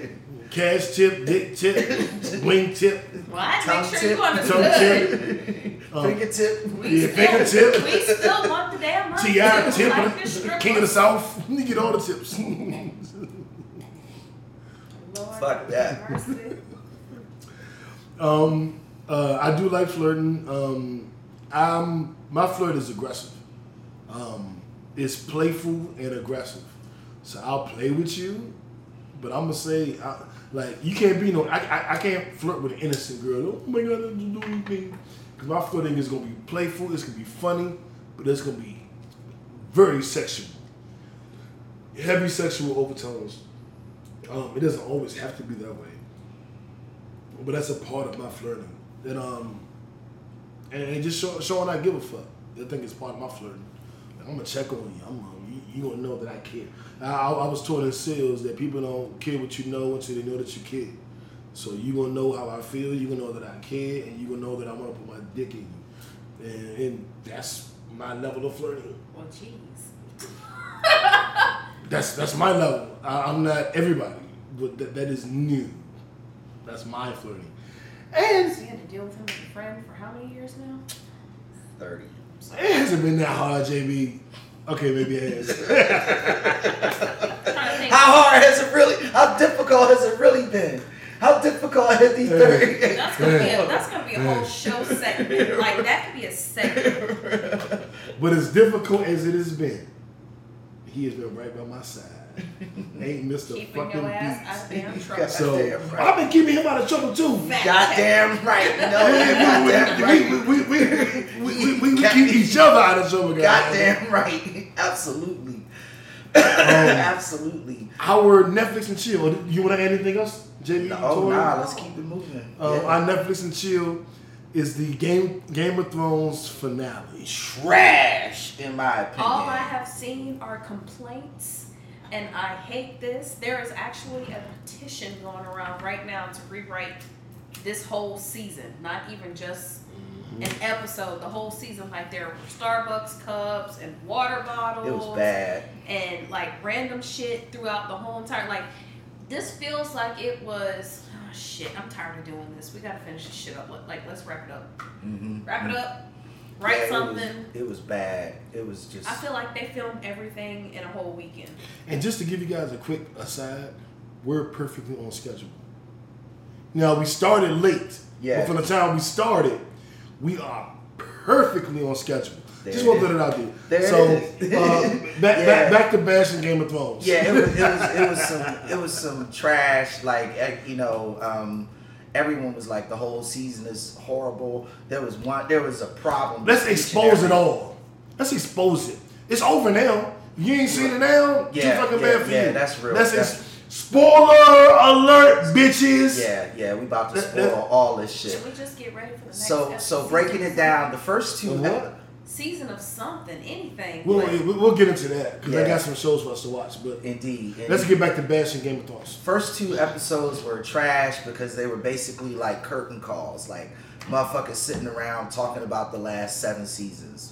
Really, like I don't want to hear that shit. It was really quick, and there were curtain calls that didn't include everybody. Yeah, there's still characters we don't know what happened to them. Yeah, like remember the girls that had the little island adorned, and then they kissed Cersei and Jaime's daughter, mm-hmm. and she died, mm-hmm. and they had them chained in the basement. Mm-hmm. They killed all of them but one. Mm-hmm. What happened to her? Yeah, we don't know. Right. She disappeared with the Starbucks cup. Right, she was inside the Starbucks cup. Gone. Flirting with somebody. Listen to DJ Khaled. Right. So then you get the Night King battle, and this is supposed to be the big battle. Whole fucking thing was pitch black dark. You couldn't see shit. My TV is still on 80% brightness. Right. Because I need to take it down. Right. Look at my blank screen. That's bright as fuck. Yeah. It's still bright. Just to watch that one episode. Still couldn't see. I want to know what the budget was for the final season, and like it was multi-millions. But if it was multi-millions, why was the whole everything so fucked up? Because they didn't spend the money on the writing. They didn't spend the money on the writing. Who was setting the setup that the fact that there was a fucking Starbucks cup on the table or a water bottle? I almost think they did that on purpose, just for the social media backlash. You know how they make a living. There's been a petition since. Like the 3rd episode. But you know how to make a living off of enraging black people? So I don't remember the Starbucks cup thing. Black people that I'm saying, but you know how to make a living off of. I understand what you're saying. They make a living. People make a living off of enraging us and getting us in our feelings about shit. I think that is a new marketing tactic. Break down the Starbucks thing because I don't remember this. The Starbucks cup was sitting on the there was a on Starbucks a wooden cup table, like it wasn't in the middle of one of the scenes. In the middle of something like they forgot to move it. No, it was on a regular ass table in the middle of one of the scenes, and it was just sitting there. They just forgot to move it. It wasn't Photoshop. It wasn't edited in. No, they. And I'm like, I don't think they forgot to move it. The actors saw it. The director saw it, the stagehand saw it, the producer saw it, the editing team saw it. Somebody saw it. Somebody had to have seen that. But they left it. Shit out. I think they did it on purpose for controversy. Starbucks paid their ass. Now I believe that. But I don't think it was just neglect. I'm not buying that. This is a multi-million-dollar. Over the last 8 years, at this point, this is a $1 billion enterprise. You're right. They didn't forget a Starbucks cup was on the table. That's really. Or do you think they did? I think that it's possible that they forgot, but were too lazy and too bored and said fuck it, and then it turned into a marketing idea. That's what I think happened. So, I think that mistake made it all the way past the cutting room floor, and then they was like, "You think it made it past the cutting room floor?" Yes, I do. See, I think they found out it when they could have changed it, and was like, "Nah, let's not change it. This shit'll go fucking viral." I don't think that they found out when everybody else was watching the episode, like, "Oh no, we do have." A Starbucks cup. Well, in there. I mean, they watched that final cut of that. Somebody had to. Somebody it wasn't saw like the cup. Somebody saw it. Presumably, every single step of the way. I'm saying when they saw it and said something, I'm not saying I'm right. I'm just saying that whenever they saw it, they decided to keep it. But I don't think it was at the point where it was beyond their control. I think we still could have made a change, but they just decided to keep it. I'm not saying it's beyond their control. I'm saying it was beyond editing, though. I don't think it was beyond. I don't believe editing. That. And I'm going to tell you, I believe it was within the scope of. I think it was too. And I'm guessing. I don't know. During the daytime, I'm just guessing. And in the daytime, what I've learned is that before all this shit goes to national television, they pre-screen everything with an audience of people. Somebody watched this, and somebody, when they were watching to see, okay, how do you feel about the final season? Somebody saw that damn cup and told them there's a cup on the fucking table before they hit play to say final season of HBO's Game of Thrones. Well, I think somebody also told them that fucking whole episode was too fucking dark, too. I'm sure they did. And they just didn't give a fuck. That's why I'm saying that there is negligence there, because having a whole, like, literally having an hour and a half show be too fucking dark for anybody to see is that, like, when have you ever had that happen? Like, name one time in life where you watched anything for an hour and a half and it was all dark and you couldn't see shit. I don't think I can. Nothing. Right. I don't think I can. Even the darkest shows you could possibly come up with, you can't come up with. I can't see. I gotta turn my brightness up to 100 because I don't know what's going on. Was it just that they got the check? Yes. It was like. Fuck. But remember, it took 2 years to make this season. It took 2 years from what they said. Yeah, I don't think it took them 2 years to shoot because that shit. I really don't. A lot of times, they shoot, like, I know reality TV shows, it's a whole season, and it takes the whole year to release it, but they film that shit in 30 days. Mm-hmm. It's 30 days of shit. That's because you was on Love & Hip Hop. No, but I was there. I was there for filming of Love and Hip Hop. Stevie J. I saw you. I was not there with Stevie J, but I know that particular show. 30 days, they film everything in 30 days and finish it up and cut and splice. They just have cameras running around. So if they do that shit in 30 days, what do you think they do with a regular TV series? They don't. They don't have all that time, especially if you think about it. Some TV shows. I don't know about Game of Thrones because I can't think of anything else I've seen the actors on. Except for, like, what's the little midget dude's name? He being shit. And Sansa being all the X-Men shit. Yeah, he's in everything. She's Rogue. She's Storm. She's Rogue. She's Jean Grey. I'm sorry. So, she's wondering if maybe conflicting... Sansa, little fine-ass... They shout out to Sansa one time. Little fine-ass... I don't even really fuck with white girls like that. Sansa, filming Sansa... I'll do the come here motion for Sansa. Like, come here. Where you going? Come here. Girl. Yeah, they do. I think they rush through the bullshit. I really do. I think it was feels like it. Y'all really think they did it? Yes. I know it feels like it. How the fuck would they do it? It's a half-ass effort. Why would they ruin arguably what could have been, depending on how this ended, the greatest TV show in the history of the world? And why would they mail it in? Yeah, it fell flat on their fucking. Why would they mail it in? Like, why? Why would they do that? Why would they end it? I think they did mail it in, but I'm asking you why. Because motherfuckers get lazy sometimes after they get rich. I mean, think about what television show can you say went off the air that you were just like, oh shit, it ended perfectly? Good Times. Yep. And when did that come out? In the 70s. And that's the only TV show you know? Oh, The Cosby Show.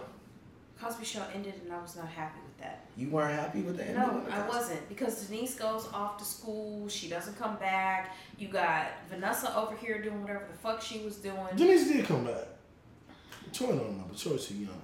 No, Denise came back. For like 3 seasons and they had Olivia. Remember she had Raven Simone? And that was bullshit. Because she never came back for her fucking kid. She was on the show with the kid. She was on the show with the kid. Not like she should have been. Her and Martin. Not like she should have been. Martin, the husband that was in the Navy. Yes, I know you're talking about the Navy husband, but it was like, we gonna force this shit to make it work. No. I don't remember. I thought she was there the whole time. I thought so too. It was a forced situation where they tried to tie it back in because they kicked her off a different world. So they brought her back to kind of make it work.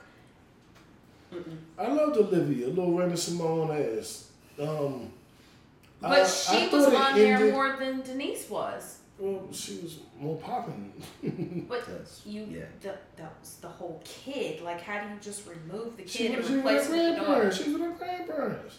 Step-grandparents. No, real grandparents. No, because Denise was not Vanessa's, or not. Oh shit! Reagan's daughter. You're right. Yeah. You're right. She was not on there, so that's why I'm like. Cause I look at like how like my kids and Ashanti kids and how they gonna be without parents, and I be like it could be that Mark, you know, Gay, what's going on? Because we don't understand what the fuck he's talking about. Hey y'all, let's move on to the next Netflix and chill jump. Cause fuck Game of Thrones, that was some fucked up shit they did. Okay, JB, so where does Game of Thrones rank in your top shows of all time, or does it not rank? It no longer ranks. It no longer ranks at all? It fell that far, yeah.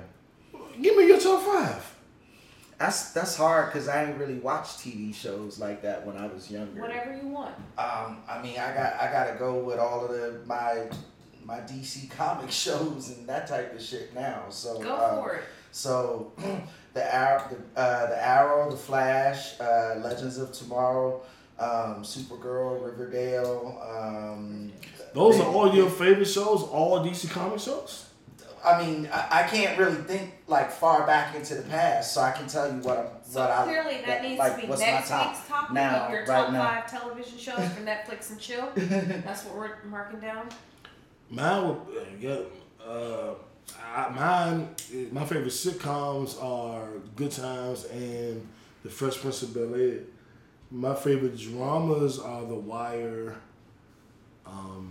still Game of Thrones. Game of Thrones has dropped, but it's still Game of Thrones.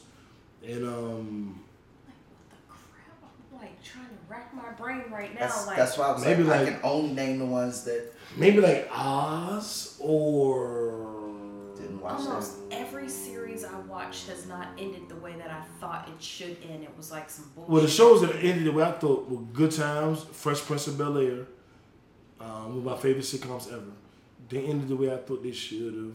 I thought The Wire ended well. Not necessarily how I thought it should have ended, but it ended well. I'm like racking my brain, like right. True Blood was a good one too. I love True Blood. Yeah, I love that. I didn't like their ending. Their ending was shitty. And the ending was trash. It was like The Sopranos. That shit was just trash. Sopranos was cool. Okay, so Fresh Prince and Sopranos. I didn't watch all of The Sopranos. Yeah. No. I watched like 25% of The Sopranos episodes. Go back, start over. I considered watching it again because everybody The Sopranos talked about it so much. The shit. Sopranos wasn't even my show, and I went back. Okay, I got it. The girl. From, I can give you three. I was going. You go. Fresh Prince. Hey. I love that show. Probably 227. Don't judge me. Yeah, I'm judging you. I really like that show. Designing Women. Barely watched that. Damn, I watched Designing Women. I don't remember it ending though. That's why it was a good ending. Because they had the gay black dudes, a bunch of white women and gay black dudes. Yeah, and then shoot, you said something that made me think about one of the shows that I Bosom Buddies. No, I'm joking. I liked that show, but it didn't end right. One Day at a Time, I like that. I like Three's Company. Hey, you talking about One Day at a Time on Netflix? Huh? I don't think it's on Netflix. It's not okay. No, we're talking about another series. One of the '80s series. No, there's Schneider. They had the cigarettes rolled up in the sleeve all the time. There's a One Day at a Time on Netflix that's got a Hispanic cast, and I like that shit. That's hilarious. I wonder if it's a remake. It probably is. I think that's probably it. That '70s show. I didn't like how that ended. I didn't watch that. I watched it for a little bit. That was the shit. That was Ashton Kutcher. Mm-hmm. I didn't watch that show. Until somebody told me it was like, when they in their circle thing, they're really secretly smoking weed. I was like, huh? Mm-hmm. They were smoking weed. They were all being in a circle talking, and then they would have these weird things going on. Yeah, that's what we it was in the 70s. Yeah. Right. I didn't watch the show, so I didn't know. And then I did watch a couple episodes, and somebody was like, you know it in the circle? I remember what it was. What? My ultimate... Moonlighting. No, Bruce Willis. I like that show. I actually dug that show too. Didn't watch it much, but I dug it. I love that show. Everybody loves Raymond. I was totally fine with how that ended. I've probably seen one episode of that. I didn't like it at all. Love that show. I don't know anything about that show. It could have been great. Oh, yeah, and I'm going to fuck you up with this one. You know what one of my favorite shows is? You don't say like Gummy Bears or some shit. How I Met Your Mother. I hated how that fucking ended. I didn't mind. To this day. I wanted him to give it Robin. I watched the alternate ending that they cut out and left on YouTube because I don't like how they fucking had it in on TV. Didn't watch that show either. I'm going to say this. I think you would like that one, JB. I would. I mean, you possibly. Would. Yeah. Give it a whirl. It's see how it goes. But it's not on Netflix no more, right? It's on Hulu. It's on Hulu, and we got Fast Stick, so we got all that shit. But I like. It's a white show. But it's funny. Nigga, and you know how I remind me of Marshall. He's Marshall. I can see that. He's Marshall. I can see that. Who am I? Barney. I knew you was gonna say that shit. You're Barney and I'm Lily. I have no idea who Marshall is. Watch it. He is the nerd law school student whose family is from Wisconsin. Oh, Lord. And they're like big time Vikings fans. Oh. And he lawyers people in the group. Like he comes up with like useless facts that he's like, no. I can see you as Marshall. This needs to be. I can see me as Barney. Smee has some Ted in him. I got some Ted in me too. I got Ted in me because my ultimate thing is romantically I'm Ted. Not romantically, but I ain't seen damn Ted in his ass at all. And no, big Ted is looking for the one. The whole show is him looking for the one, and him like, I'm not. I want the one. Who is looking for the one? Like that's me. I just don't go about it like Ted does. I look for the one like Barney would, but I am. I don't know anybody who's more in search of the one. You know why you would like this? I'm gonna tell you, Barney. The Karate Kid is not Ralph Macchio. It's the blonde-haired white dude that he's like sweep the leg. That is the Karate Kid to him. Really? Okay. He has a Star Wars. He loves Johnny. Mm-hmm. And Johnny's made cameos on the show. Do y'all know? Look, I know you know. You know there's a Karate Kid TV show. Yes, I do. I watched the first season. I'm like 2-3 episodes into the second season. Season 2 is out. How many episodes? I've seen 2 or 3. I've seen all of them. You watched the whole thing? I watched the whole thing twice. Even my older brother has watched this show. Okay, I'm gonna tell you. I love this fucking show. I loved it. Love the show. Season 2, I didn't finish yet. My friend's daughter is on there, and so I've not watched it yet. My cousin Dre is just like, you ain't watching once a week. He'd be like, you ain't finished it yet. I'm like, no, I ain't. My brother texts me like, just take out the 90-day subscription and call it a day. Okay, I love time. Come hang with me and JB and just watch the shit. Yeah, so we got the shit. Watch How I Met Your Mother. You are Marshall. He's Barney, and I'm the kindergarten teacher. Wow. Okay. So. Wow, what's our next song? See You Yesterday on Netflix. See You Yesterday by Spike Lee. It is a time-traveling movie with an entire African-American cast. I can't watch it because I'm sleepy. I watched it. I really enjoyed it. I'm not going to sit here and say it's the best movie ever. I'm not. I'm just not. But it's worth watching, and it's good. That's what's up. Spike Lee must have a contract with Netflix right now. He does. He's cranking it out. And season 2 of She's Gotta Have It came out. I watched the first 2 episodes and there was too many 1980s corny jokes for me. Like I watched the first season and the first episode it was a bunch of corny jokes. Well, that original movie was 1980s, but I got through season 1 despite the corny jokes because they tapered them. In season 2, they went into overdrive. Like, you know what this show needs? More 80s corny jokes. Go. And I can't do it. That's how they messed the Get Down up. Because the first season of the Get Down was great, and then the second one there was no second season. Yes, it was. No, it wasn't. Oh, yes, it was. No, it wasn't. Get Down had 2 seasons. Get Down had 1 season. No. I bet you. Which one of that? I bet you a bottle of tequila. It was 2 seasons. I bet you a bottle of tequila. Let's go. Google it. Get your phone, like right now. Google it. I'm doing it. Yeah, I because I my whole name. Part of my tagline was "Shaolin Fantastic," It was only one. I changed it recently to I Feel Fantastic. But I made that in tribute to the Get Down. I watched 2 seasons you of did the Get Down. Not. Yes, did I not. Did. Because the second season was about the girl having a career. Nope. You never watched it. It never happened. You had a vivid dream one night. One night, she just had a dream. A whole season. She dreamed the whole season. There was only one season in the Get Down. Not now. It's only one. We can sit here for it. We can sit here for 3 hours. Hey guys, we're going to wait. 2016 to 2017. That's one season. 2 seasons. One season. Pushing buttons, pushing buttons. She going to find that second season. I'm on Internet Movie Diary. There is no second season. I know there isn't. She can't find it. I know she can't. We're going to be here all night, y'all, because Tori can't find it. It doesn't exist. She's looking like a motherfucker. It don't exist. No, I'm trying to get the shit to pull. I named myself after the TV show. I know more about it than you. There is no second season. So how did the first season end and then the second season start? The second season never started. There was no second season. They never had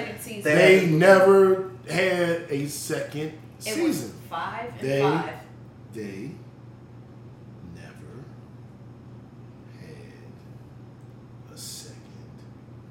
So 10 episodes are one season? Yes. One of 10 episodes, not one season.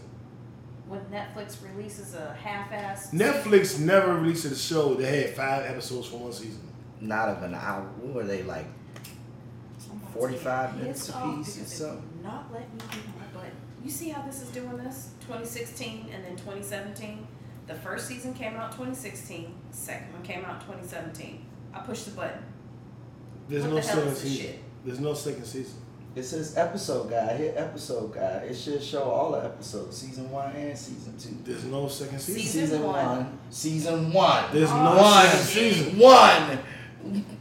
One. So Tori owes me a bottle of tequila. Fine. Bottle of tequila. I'm cool on it. Yeah, before we get out of here, what else we got? So it was one whole season of 5 crappy episodes, and then 5 good episodes, and then 5 crappy episodes. I enjoyed the whole season. I did too. Because when she got her whole music career going and it was all the drugs and sex going on and her ass was acting loopy as fuck, reminded me of goddamn Rocket Man in the fucking 70s. No, that shit was ratchet. Oh. She couldn't even sing. Okay, purple hair. Orgasm, book club, sports. Yeah, what we got? Next is Orgasm. About to show. Which is DJ Khaled. DJ Khaled. We the best. What do you say? We the purest. DJ Khaled's new album, really, really good project. I like it. I've heard negative reviews. I don't know why. From who? Joe Budden and them. They really negative. They were like, yeah, we like 3 songs. When is the last time that Joe Budden had a successful music career? No, that's my boy. It's still my boy. And what does that have to do with the price of tea in China? We're talking about somebody who knows. What does anything have to do with the price of tea in China? I don't like that quote. We are fine. What does it have to do with the price of goddamn weed in the hood? Nothing. Okay then. This nigga hadn't had a successful music career. No, that's like boy. Don't dog him. That's my boy. 99, 2000. That's my boy. Don't dog him out. I'm gonna dog him out. How you gonna talk about? That's like talking about Dr. Dre saying he can't expressed by Tori Grace. That's like saying... Don't reflect upon the kickback. Fuck you. I don't give a shit. I'm going to tell Joe Budden. Why you complaining about somebody's goddamn music? You complaining about somebody's goddamn music and you ain't produced no successful number 1 hits in goddamn since 99, 2000. I ain't say that, Joe. I did. My nigga. What up, Ma? Tweet me at Tori Grace. Your ass ain't had no successful music since 99, 2000. Okay, so why are you talking about somebody else's goddamn album? So, I really like DJ Khaled's new album. You're making this face. Like, I don't give a shit. I love making her face. Yes, you are. I like DJ Khaled's album. You're making a whole face like, I can't believe she just said that. He got Buju Banton on there. That's fine. And Holy Mountain, one of my favorite songs on the album. They actually have 2 songs reggae, at the beginning. Holy Mountain and Holy Ground. Holy Mountain is one of my favorites. And me and JB, we ride out to that joint. Yeah. And then... Joe Budden now be like, yo, and I said, had no successful album. She's still talking shit. Yo, it wasn't me, Joe. She's still talking shit about that, too. I like new music, 1 through 4. I didn't like Ordinary Love Part 4. Year did that come I didn't like that one. But the other Ordinary Loves. What year did that come out in? Don't ask me. Come on, facts. I don't know. You're purposely not remembering. So back to DJ Khaled. He also has a song with Nas. What last year? What the year? The year before that. He has a song with Big Sean. He got Meek Mill, Jeremiah, Lil Baby, and J Balvin. That's a banger. He got not Nicki Minaj, Cardi B, and 21 Savage. They got a banger. And I think the encore of the album is his song with Nipsey Hustle and John Legend. And you all know we lost Nipsey Hustle March 31st. And we're all still dealing with that. And to see that his not final song, because I know his family has to have all of his unlimited in all of his tracks. What you doing? Being an asshole. And so, Nipsey's on 2004, best male rap solo performance, Pump It Up. Pump it up. And why are you giving music critiques from an old I mean, shout out to Joe. Joey, I'm with you. I know you're going through your thing with sin, and I'm with you. So, the Nipsey Hussle, John Legend, DJ Khaled track. It's a gospel track, the gospel choir. Yeah. And Nippy, Jesus Christ. Nipsey is talking about his life, going up with his family, and all the way from his parents, grandparents to his parents, to him, him and his relationship with Lauren London, to his kids. And then he talks about LA, Crenshaw, gang life. It's chilling. Mm-hmm. And I don't mean that like in a traditional, like, it's a chilling portrayal. Like, fuck all that corporate, fantasy shit. This shit is fucking chilling. Like, to hear Nipsey and to see him in that light, in that blue, and it's always called higher, and it's all about getting closer to God. Yeah. It's just like, man, like, my God, man. Yeah. And make you then want to cry again. You said it was 3 days before he got shot and killed. Yeah, they filmed the video 3 days before he was killed. Yeah. The whole album, It was a very emotional album. I mean, let me put it that way. And it was an emotional ride. It had the party hits that made you feel great. It had the inspirational jumps that made you want to, become a deacon again. And you know what I'm saying? And then it had the old reggae jumps that make you want to, buy some fresh herb. And yeah. I enjoyed the album, contrary to what other people have said. I enjoyed the videos. He did like 6-7 videos over a 3-4 day rollout, and he had no single to begin with. So the album came out, and then all these videos came out. Movie quality. And nobody knows what the single is. You don't count Maybach or Top Off the Maybach as his single. Well, that came out March of 2018. But that's the literally peak a year ago. Yeah, but sometimes it be like that. With I guess we'll call it a single, but it wasn't a single leading up to the album, though. And I like Top Off the Maybach. Most people don't like that with Jay-Z, Beyonce, and Future. It was okay. He talked about killing George Zimmerman. I like it. That was enough for me. Yeah, George Zimmerman is still walking around after he shot and killed a kid, after he beat his ex-wife with a damn... fucking iPad after he's done so much shit and he's still walking this earth. Somebody actually shot at him. Yeah, I remember that. I didn't do nothing. Why you look? I didn't do nothing. Don't look. I think your iPad is in danger. Nobody look. That's all I will say. I'm pretty sure your iPad is moving on. The album. I think it's pretty good. Ari Lennox has a wonderful album. My favorite song on it is My New Apartment. Lucky Day took his 2 EPs and released them as a joint album with 2 or 3 extra songs. Excellent project. Meg the Stallion has a pretty good project out. And YG just dropped his new album. That's pretty dope too. I can't think of anything else new that I'm listening to outside of what you already said. And if you don't know where to go for new music, you can always go to a pod named Kickback playlist on Apple Music. Mm-hmm. And we have, you know, we update it weekly. So all of the new songs that come out on Friday are always on it. And it changes every week. But if you don't want it to change, like Tori, because and you want to have all the songs, then we have a pod named Kickback Classic that is, you know, 100 songs on it. My whole feelings was hurt, y'all. I went to the pool. I was laid out, had my homework ready to get going. And I'm like, wait a minute.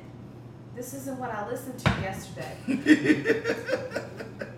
That's great. I was really legitimately upset. Like, I connected to the big-ass waterproof speaker. I'm laid out. I had the whole laptop, colored pencils and pens. And I'm like, all right, let's get to work. Wait a minute. What is this? This is not study music anymore. This is I have to re-listen to. So he'd be like, is there a way that we can have the regular songs and keep them on? I did. And I not have them text him on Monday. I'm like, wait a minute. She issued a customer service complaint. She called up customer service. Hey, wait. 1-800-POD name Kickback. Fix this shit. This is not what I ordered. So a pod named Kickback will be like 100 and something songs. And a pod named Kickback Classic will be 100 and something songs. A pod named Kickback Weekly will update and change every week to the hottest, most current songs at the request of Tori Grace. But you gotta understand, like, I was killing it at the pool as the DJ. Girl, who did your playlist? Don't worry about that. He is a playlist making motherfucker. I was salty. We be putting together some playlists. I try, man. When Reload didn't come up on, I was like, wait. Because it was starting to go. Meg the Stallion. Meg was not on here the last time I listened to this. Yeah, I try to keep the most current songs on it for our viewers who want the most up-to-date shit. But there will be a totality playlist.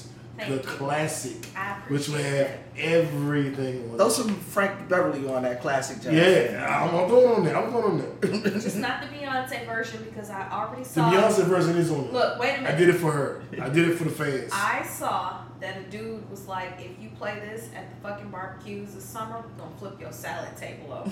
Damn! Damn! He warned. Well. He was like, if you try to replace Frankie Beverly, you gotta play both. You can't play one. You gotta play both. I'm gonna flip your salad table over. Matter of fact, I'm gonna put them side by side. I'm gonna Beyonce first and then put in Frank. You trying to make a fight? I'm trying to make a sandwich. Have one to open the barbecue and one to close it. Do your sandwich. 2 pieces of bread. Okay. Alright. And next we have a book club. And we get through this quick. The 4 agreements. What the hell was the 3rd agreement? She just said she didn't read it, and I forgot. It was be impeccable to where don't take anything personally. It was the one that I said I'm good at. What the hell I said I was good at? Clearly, you're not good at it. We just talked about. I mean, you were just talking about this shit on Facebook the other day. He just said it like the one I'm good at. Don't make any assumptions. Ass out of here. And that's what I'm good at. Because I'm gonna ask you straight up. Maybe that's how we got on the conversation. That's how maybe that's how we. We've been trying to figure out all night. We was having this deep ass convo with JB when JB pulled up, and JB was like, "God damn, y'all having a deep convo." And we was like, "Yeah, we were talking about the show." I'm like, how the fuck we get from there to this? We need supervision. Yeah. We're officially in charge of supervising. So it had to be that. Like, don't make assumptions. Don't make an assumption in a relationship. Yeah, don't make an assumption in a friendship for all these years, so we don't have to. That's what it was. Yeah, don't make assumptions. That's probably the one I struggle with the most, actually. And that's the one I'm probably the best at because I'm gonna talk to you. I don't have any issue with confrontation. That's it. That's what it was. It was this book. I don't have any issue with confrontation. I don't have any issue with calling you out. I don't have any issue with asking a question. I don't have any issue with admitting my bullshit. So I don't make any assumptions because I'm just going to come to you. Like, hey, the fuck was that? And, you know, my personality, I might yell at you when you tell me what it was, but I'm still going to ask you what it was I'm not going to guess what it was. I figured out they going to make that move. It was this. I'm like, nigga, what was that move? And then if you don't tell me, I'll be like, it looked like this. Yeah. But I'm going to say something. I mean, it's a big one, too, and it's an important one because, especially in the business world, it can lead you in the exact, absolute, totally wrong direction. And you can wind up fucking that money up, literally, by making those kinds of assumptions. Even in relationships. Mm-hmm. And that's why I'm never forgiving when me and a woman don't see eye to eye. Because I'm like, bitch, I didn't make no assumption. I told you what it was, and I asked you what it was. So you can't come to me now like, well, it was really this. I asked you because I didn't make an assumption. I told you. I will usually tell you this is how I'm feeling about a particular situation. And if you don't make it clear to me, yeah, I'm positive this is how we got into that conversation. If you don't make it clear to me that this is what it is, and I've asked you already, and the feeling that I get, it's still what I thought it was in the first place, fuck it. I don't care anymore. I'm done. Get me out of it. I don't want to be there anymore. It's too much of a headache. Like, I'm 36. I'm legit almost 40. I'm glad y'all hit 40 before me, so y'all can go ahead and tell me, like, what is the entrance into 40 like? Because I don't have the patience for it. Like, I'm 36 years old. Like, my biological clock is ticking. I might want to have one or two more kids. Probably just one. That is like the freakiest shit ever. What? A clock ticking. He like making the biological clock tick. I didn't make it. Make a woman. That's how you make a woman spaz. Go ahead and tell her damn clock's ticking. My co-host ain't shit. Let me get out the way. Making me spaz out. Thanks a lot. I feel like, who wants to have a kid? You send her a text? Damn. That'd be a hell of a text, boy. Yeah, Let's have a kid. My clock is ticking. Let's have a baby. Block. Block. Yo. My phone off. I don't know reception in the earth. Yeah. It's no weird. Text messages have been interrupted by. Right. Yeah. Well, I guess that was the third agreement. Make no assumption. So the three of us agree, don't make a woman spaz about her biological clock. Thank you in advance. Just don't make no assumptions. Had a tough conversation, man. Yeah. Like, just have it. Because assuming makes an ass out of you and umption. He's my nerd. Yeah. I told him that earlier. Make no assumptions. It's better to know. It's better to ask and know than never ask and find out later. So you gonna talk about Lois's husband today? Lois? Yeah, from Family Guy. Peter? No, Steph. Steph? Oh! You call her Lois? Y'all leave out Aisha Curry. I got it. I would not turn down a threesome with Aisha and Ashanti. Lord have mercy. She wouldn't do that because Steph's not involved.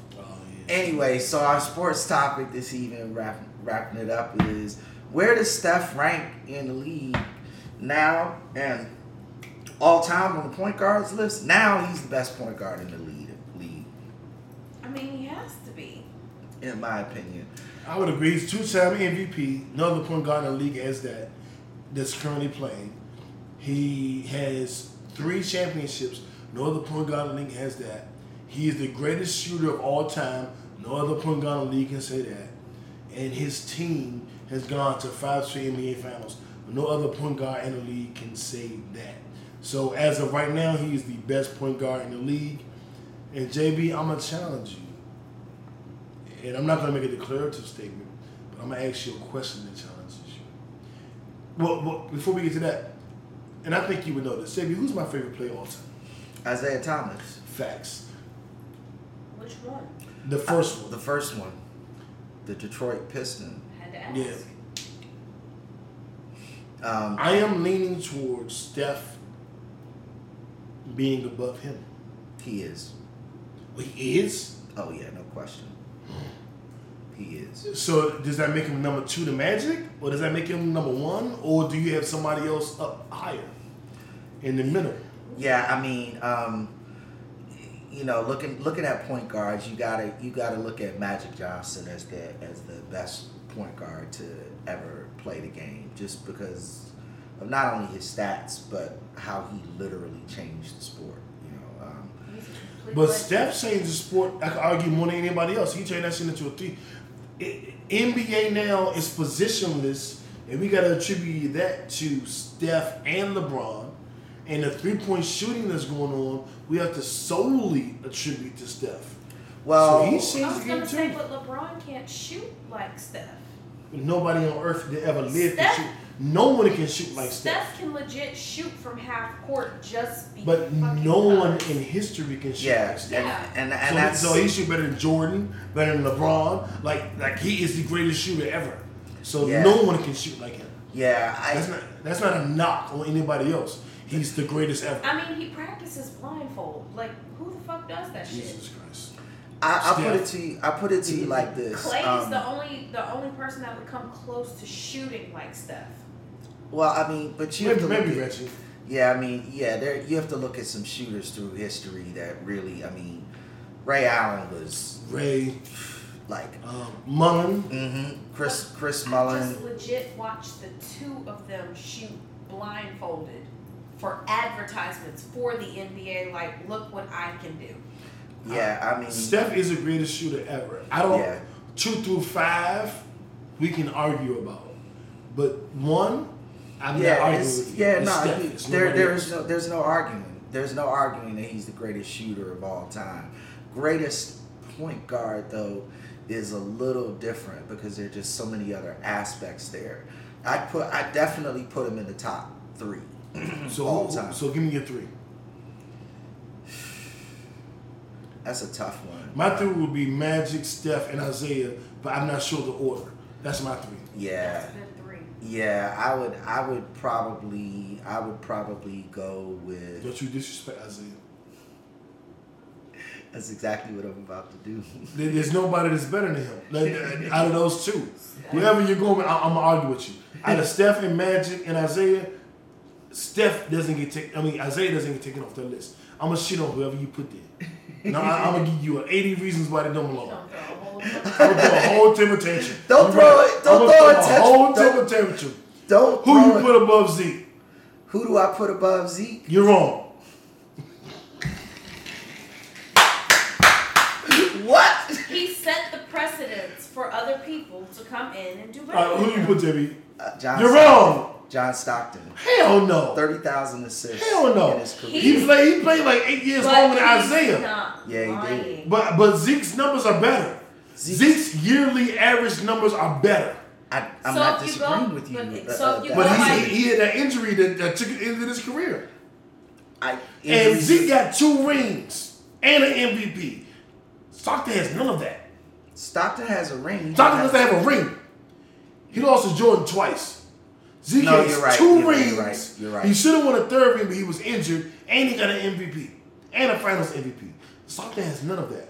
How can he be the best? Stockton was just a damn shooter for a long time. Stockton was a bad motherfucker for years. For like and years, and years. You put him above Zeke? Like, when did he retire? My God, above Zeke, nigga. My top. I would probably go, Magic Johnson, John Stockton, Isaiah Thomas, and then Steph Curry. So you put Zeke above Steph. Stockton is in my top 5, but he's probably number 5. Okay, I mean that's fair. That's fair. Magic, and I just put Magic above Zeke the last couple of years. Zeke was number 1 to me. So it was Zeke, then Magic. His, like, the business savvy side to him, and that's why he's talking? No, it was strictly his playing on court. Like I said, he won 2 rings and the MVP Finals MVP just off his play. It had nothing to do with nothing outside of that. His on the court statistics are better than damn near every other point guard. Like, and his career was only 9 years. These Bama's played 15 years and just broke his record on year 15. Stockton played longer than 15 years. Well, he played way like 20 than 15 years. And it took him about 15 years to break Zeke's record. Zeke played 9 years. That's a short-ass NBA career. And niggas, took niggas 15 years to break his records. They had to damn near play twice as long as him to catch him. Like, come on, man. That's why the whole argument with the Jordan situation. Like, you can't argue that LeBron is better than Jordan when he's had to play longer with no breaks. Jordan had breaks. And Jordan had breaks and played less. So, like, his total years still don't equal LeBron years. If you take all the years when Jordan, if you added Jordan's retired years and his playing years, it still wouldn't be as long as LeBron. But you can't add that. It was a zero time frame. Well, what did Jordan play? Like 12 seasons? It's 13 total? 13 seasons. With the break. Yeah, no, you got to add the breaks in and all that shit. Yeah, I mean, whatever. No. I think LeBron is in year 16, mm-hmm. and Jordan... Fuck, I knew this. I did know this. Jordan played... It was something... Go ahead. I'm not going. Whatever it is, LeBron is official. It was included as bullet. His Wizard years too. So I think if you take out the Wizard years, it's like 12 or 10 or something short. Mm-hmm. Mm-hmm. LeBron is still over Jordan's playtime. Yeah, significantly. Yeah, it ain't close. It's significantly over. Has not gotten. And then LeBron has more playoff experience than Jordan. Mm-hmm. Because Jordan was going through whooping niggas' asses and getting the fuck about it. LeBron was, struggling. But for the record, Jordan got swept in the playoffs every year until he got Pippen. Mm-hmm. And I was gonna say, LeBron also played for how many teams? Well, never got swept in the first round. Jordan had played for how many teams? 2. And how many teams has LeBron had to play for? 4, 3. Is it 3? Only 3? The Cavs, the Heat, and now the Lakers. 3. But LeBron chose to leave. Yeah. He also chose to have his teammates not there. That's why his teammates left from the Cavs, because they were sick of his damn attitude. Oh, no. One nigga left. And don't say teammates. But he needed. Don't say one teammates. But he needed that nigga. And Shumpert ass wasn't worth a hill of beans with a goddamn llama hair. Sure. But that one nigga, Kyrie, bitch ass nigga. It doesn't matter, but Kyrie was his go-to. Kyrie is like... I agree, Kyrie is the pinpoint to his Jordan. That's not an indictment on LeBron. Kyrie just a bitch ass nigga. Kyrie's character. Kyrie left, and he's still a bitch. He's doing bitch shit in Boston. Wait a minute. He's about to leave Boston on some fuckboy shit. Stan Jordan and stayed. Well, the league was different then. You couldn't just leave when you wanted to. He could have still left. Pippen stayed because Jordan was a good leader, even though he was an asshole. LeBron is not the same. I'll do this. LeBron ain't Jordan, but I don't blame him for Kyrie. I think you're wrong for that. I think you should have a Kyrie, I disagree with you. You can't have conversations with bitch ass niggas. Like, you've had issues with women or with men. Some people just bitches. You can't talk to them. Kyrie, bitch ass nigga. We're not going to blame LeBron for Kyrie. I will blame LeBron for other things, and we got a list. I'll go in with you. We can dole LeBron out for an hour. Not on this show. Y'all are killing me. But yeah. But like LeBron, I don't blame LeBron for Kyrie. And LeBron also started a school for black kids in the inner city. Yeah, shout out to LeBron. He can't do no wrong in my eyes. Lord. He loved the black race. He loved the black race. I'm riding with LeBron. Jordan, they love us. Fuck Jordan. LeBron loved black people. First of all, I'm riding with Michael LeBron. Jordan that's over the prisons is a white dude. I didn't say that was the same. I didn't bring that up. Jordan's whole staff for his shoe is all black. And people never give credit to that. Well, 1, I don't believe that's true. And 2, JB got pissed. And 3, he gonna report it? Jordan said, I don't talk, I won't speak on politics because Republicans buy tennis shoes too. So Michael Jordan made a conscious decision to not stand with black people. But he's secretly funding shit on a regular basis. But I will say this: the last 3 years, Michael Jordan has stepped up and has spoken out for black issues. That's the last 3 years, though.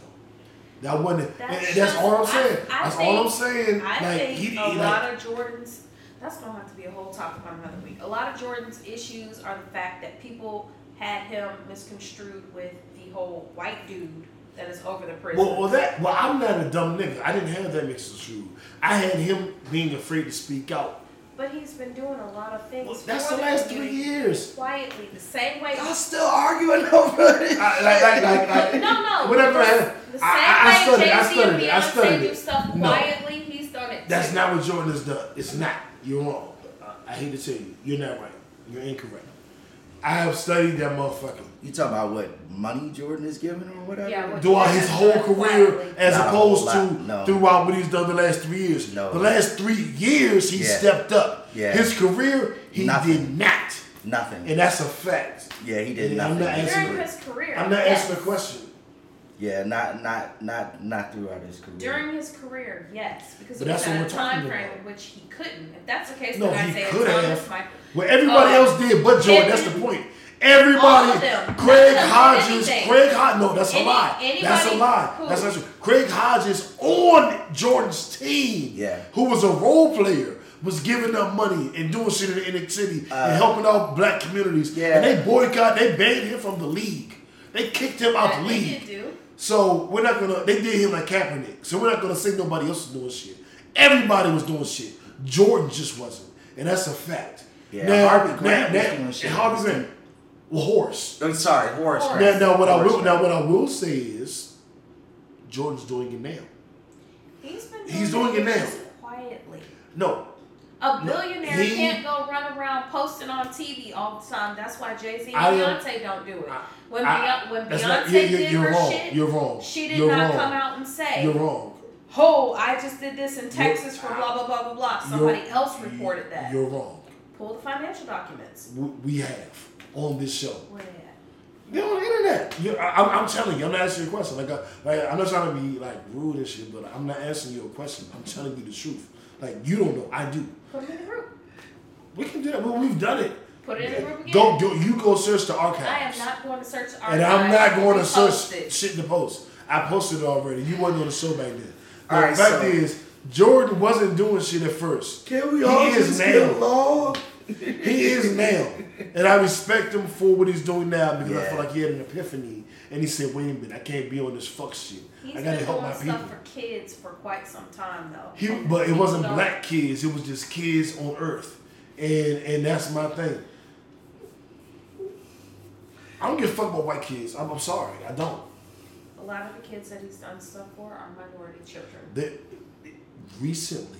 No. Not his entire. Well, I tell you what, me and Tori are gonna come back in 2 weeks. I'm gonna give her 2 weeks, and we're gonna have a debate where we're gonna show proof. We're gonna have a paperwork party where she's gonna defend Jordan first 15 years in basketball, and I'm gonna dispute the first 15 years because you're not gonna I know you can't tell me, so I'm willing to challenge you. In 2 weeks, we're gonna have a paperwork party right here, and without show Tori.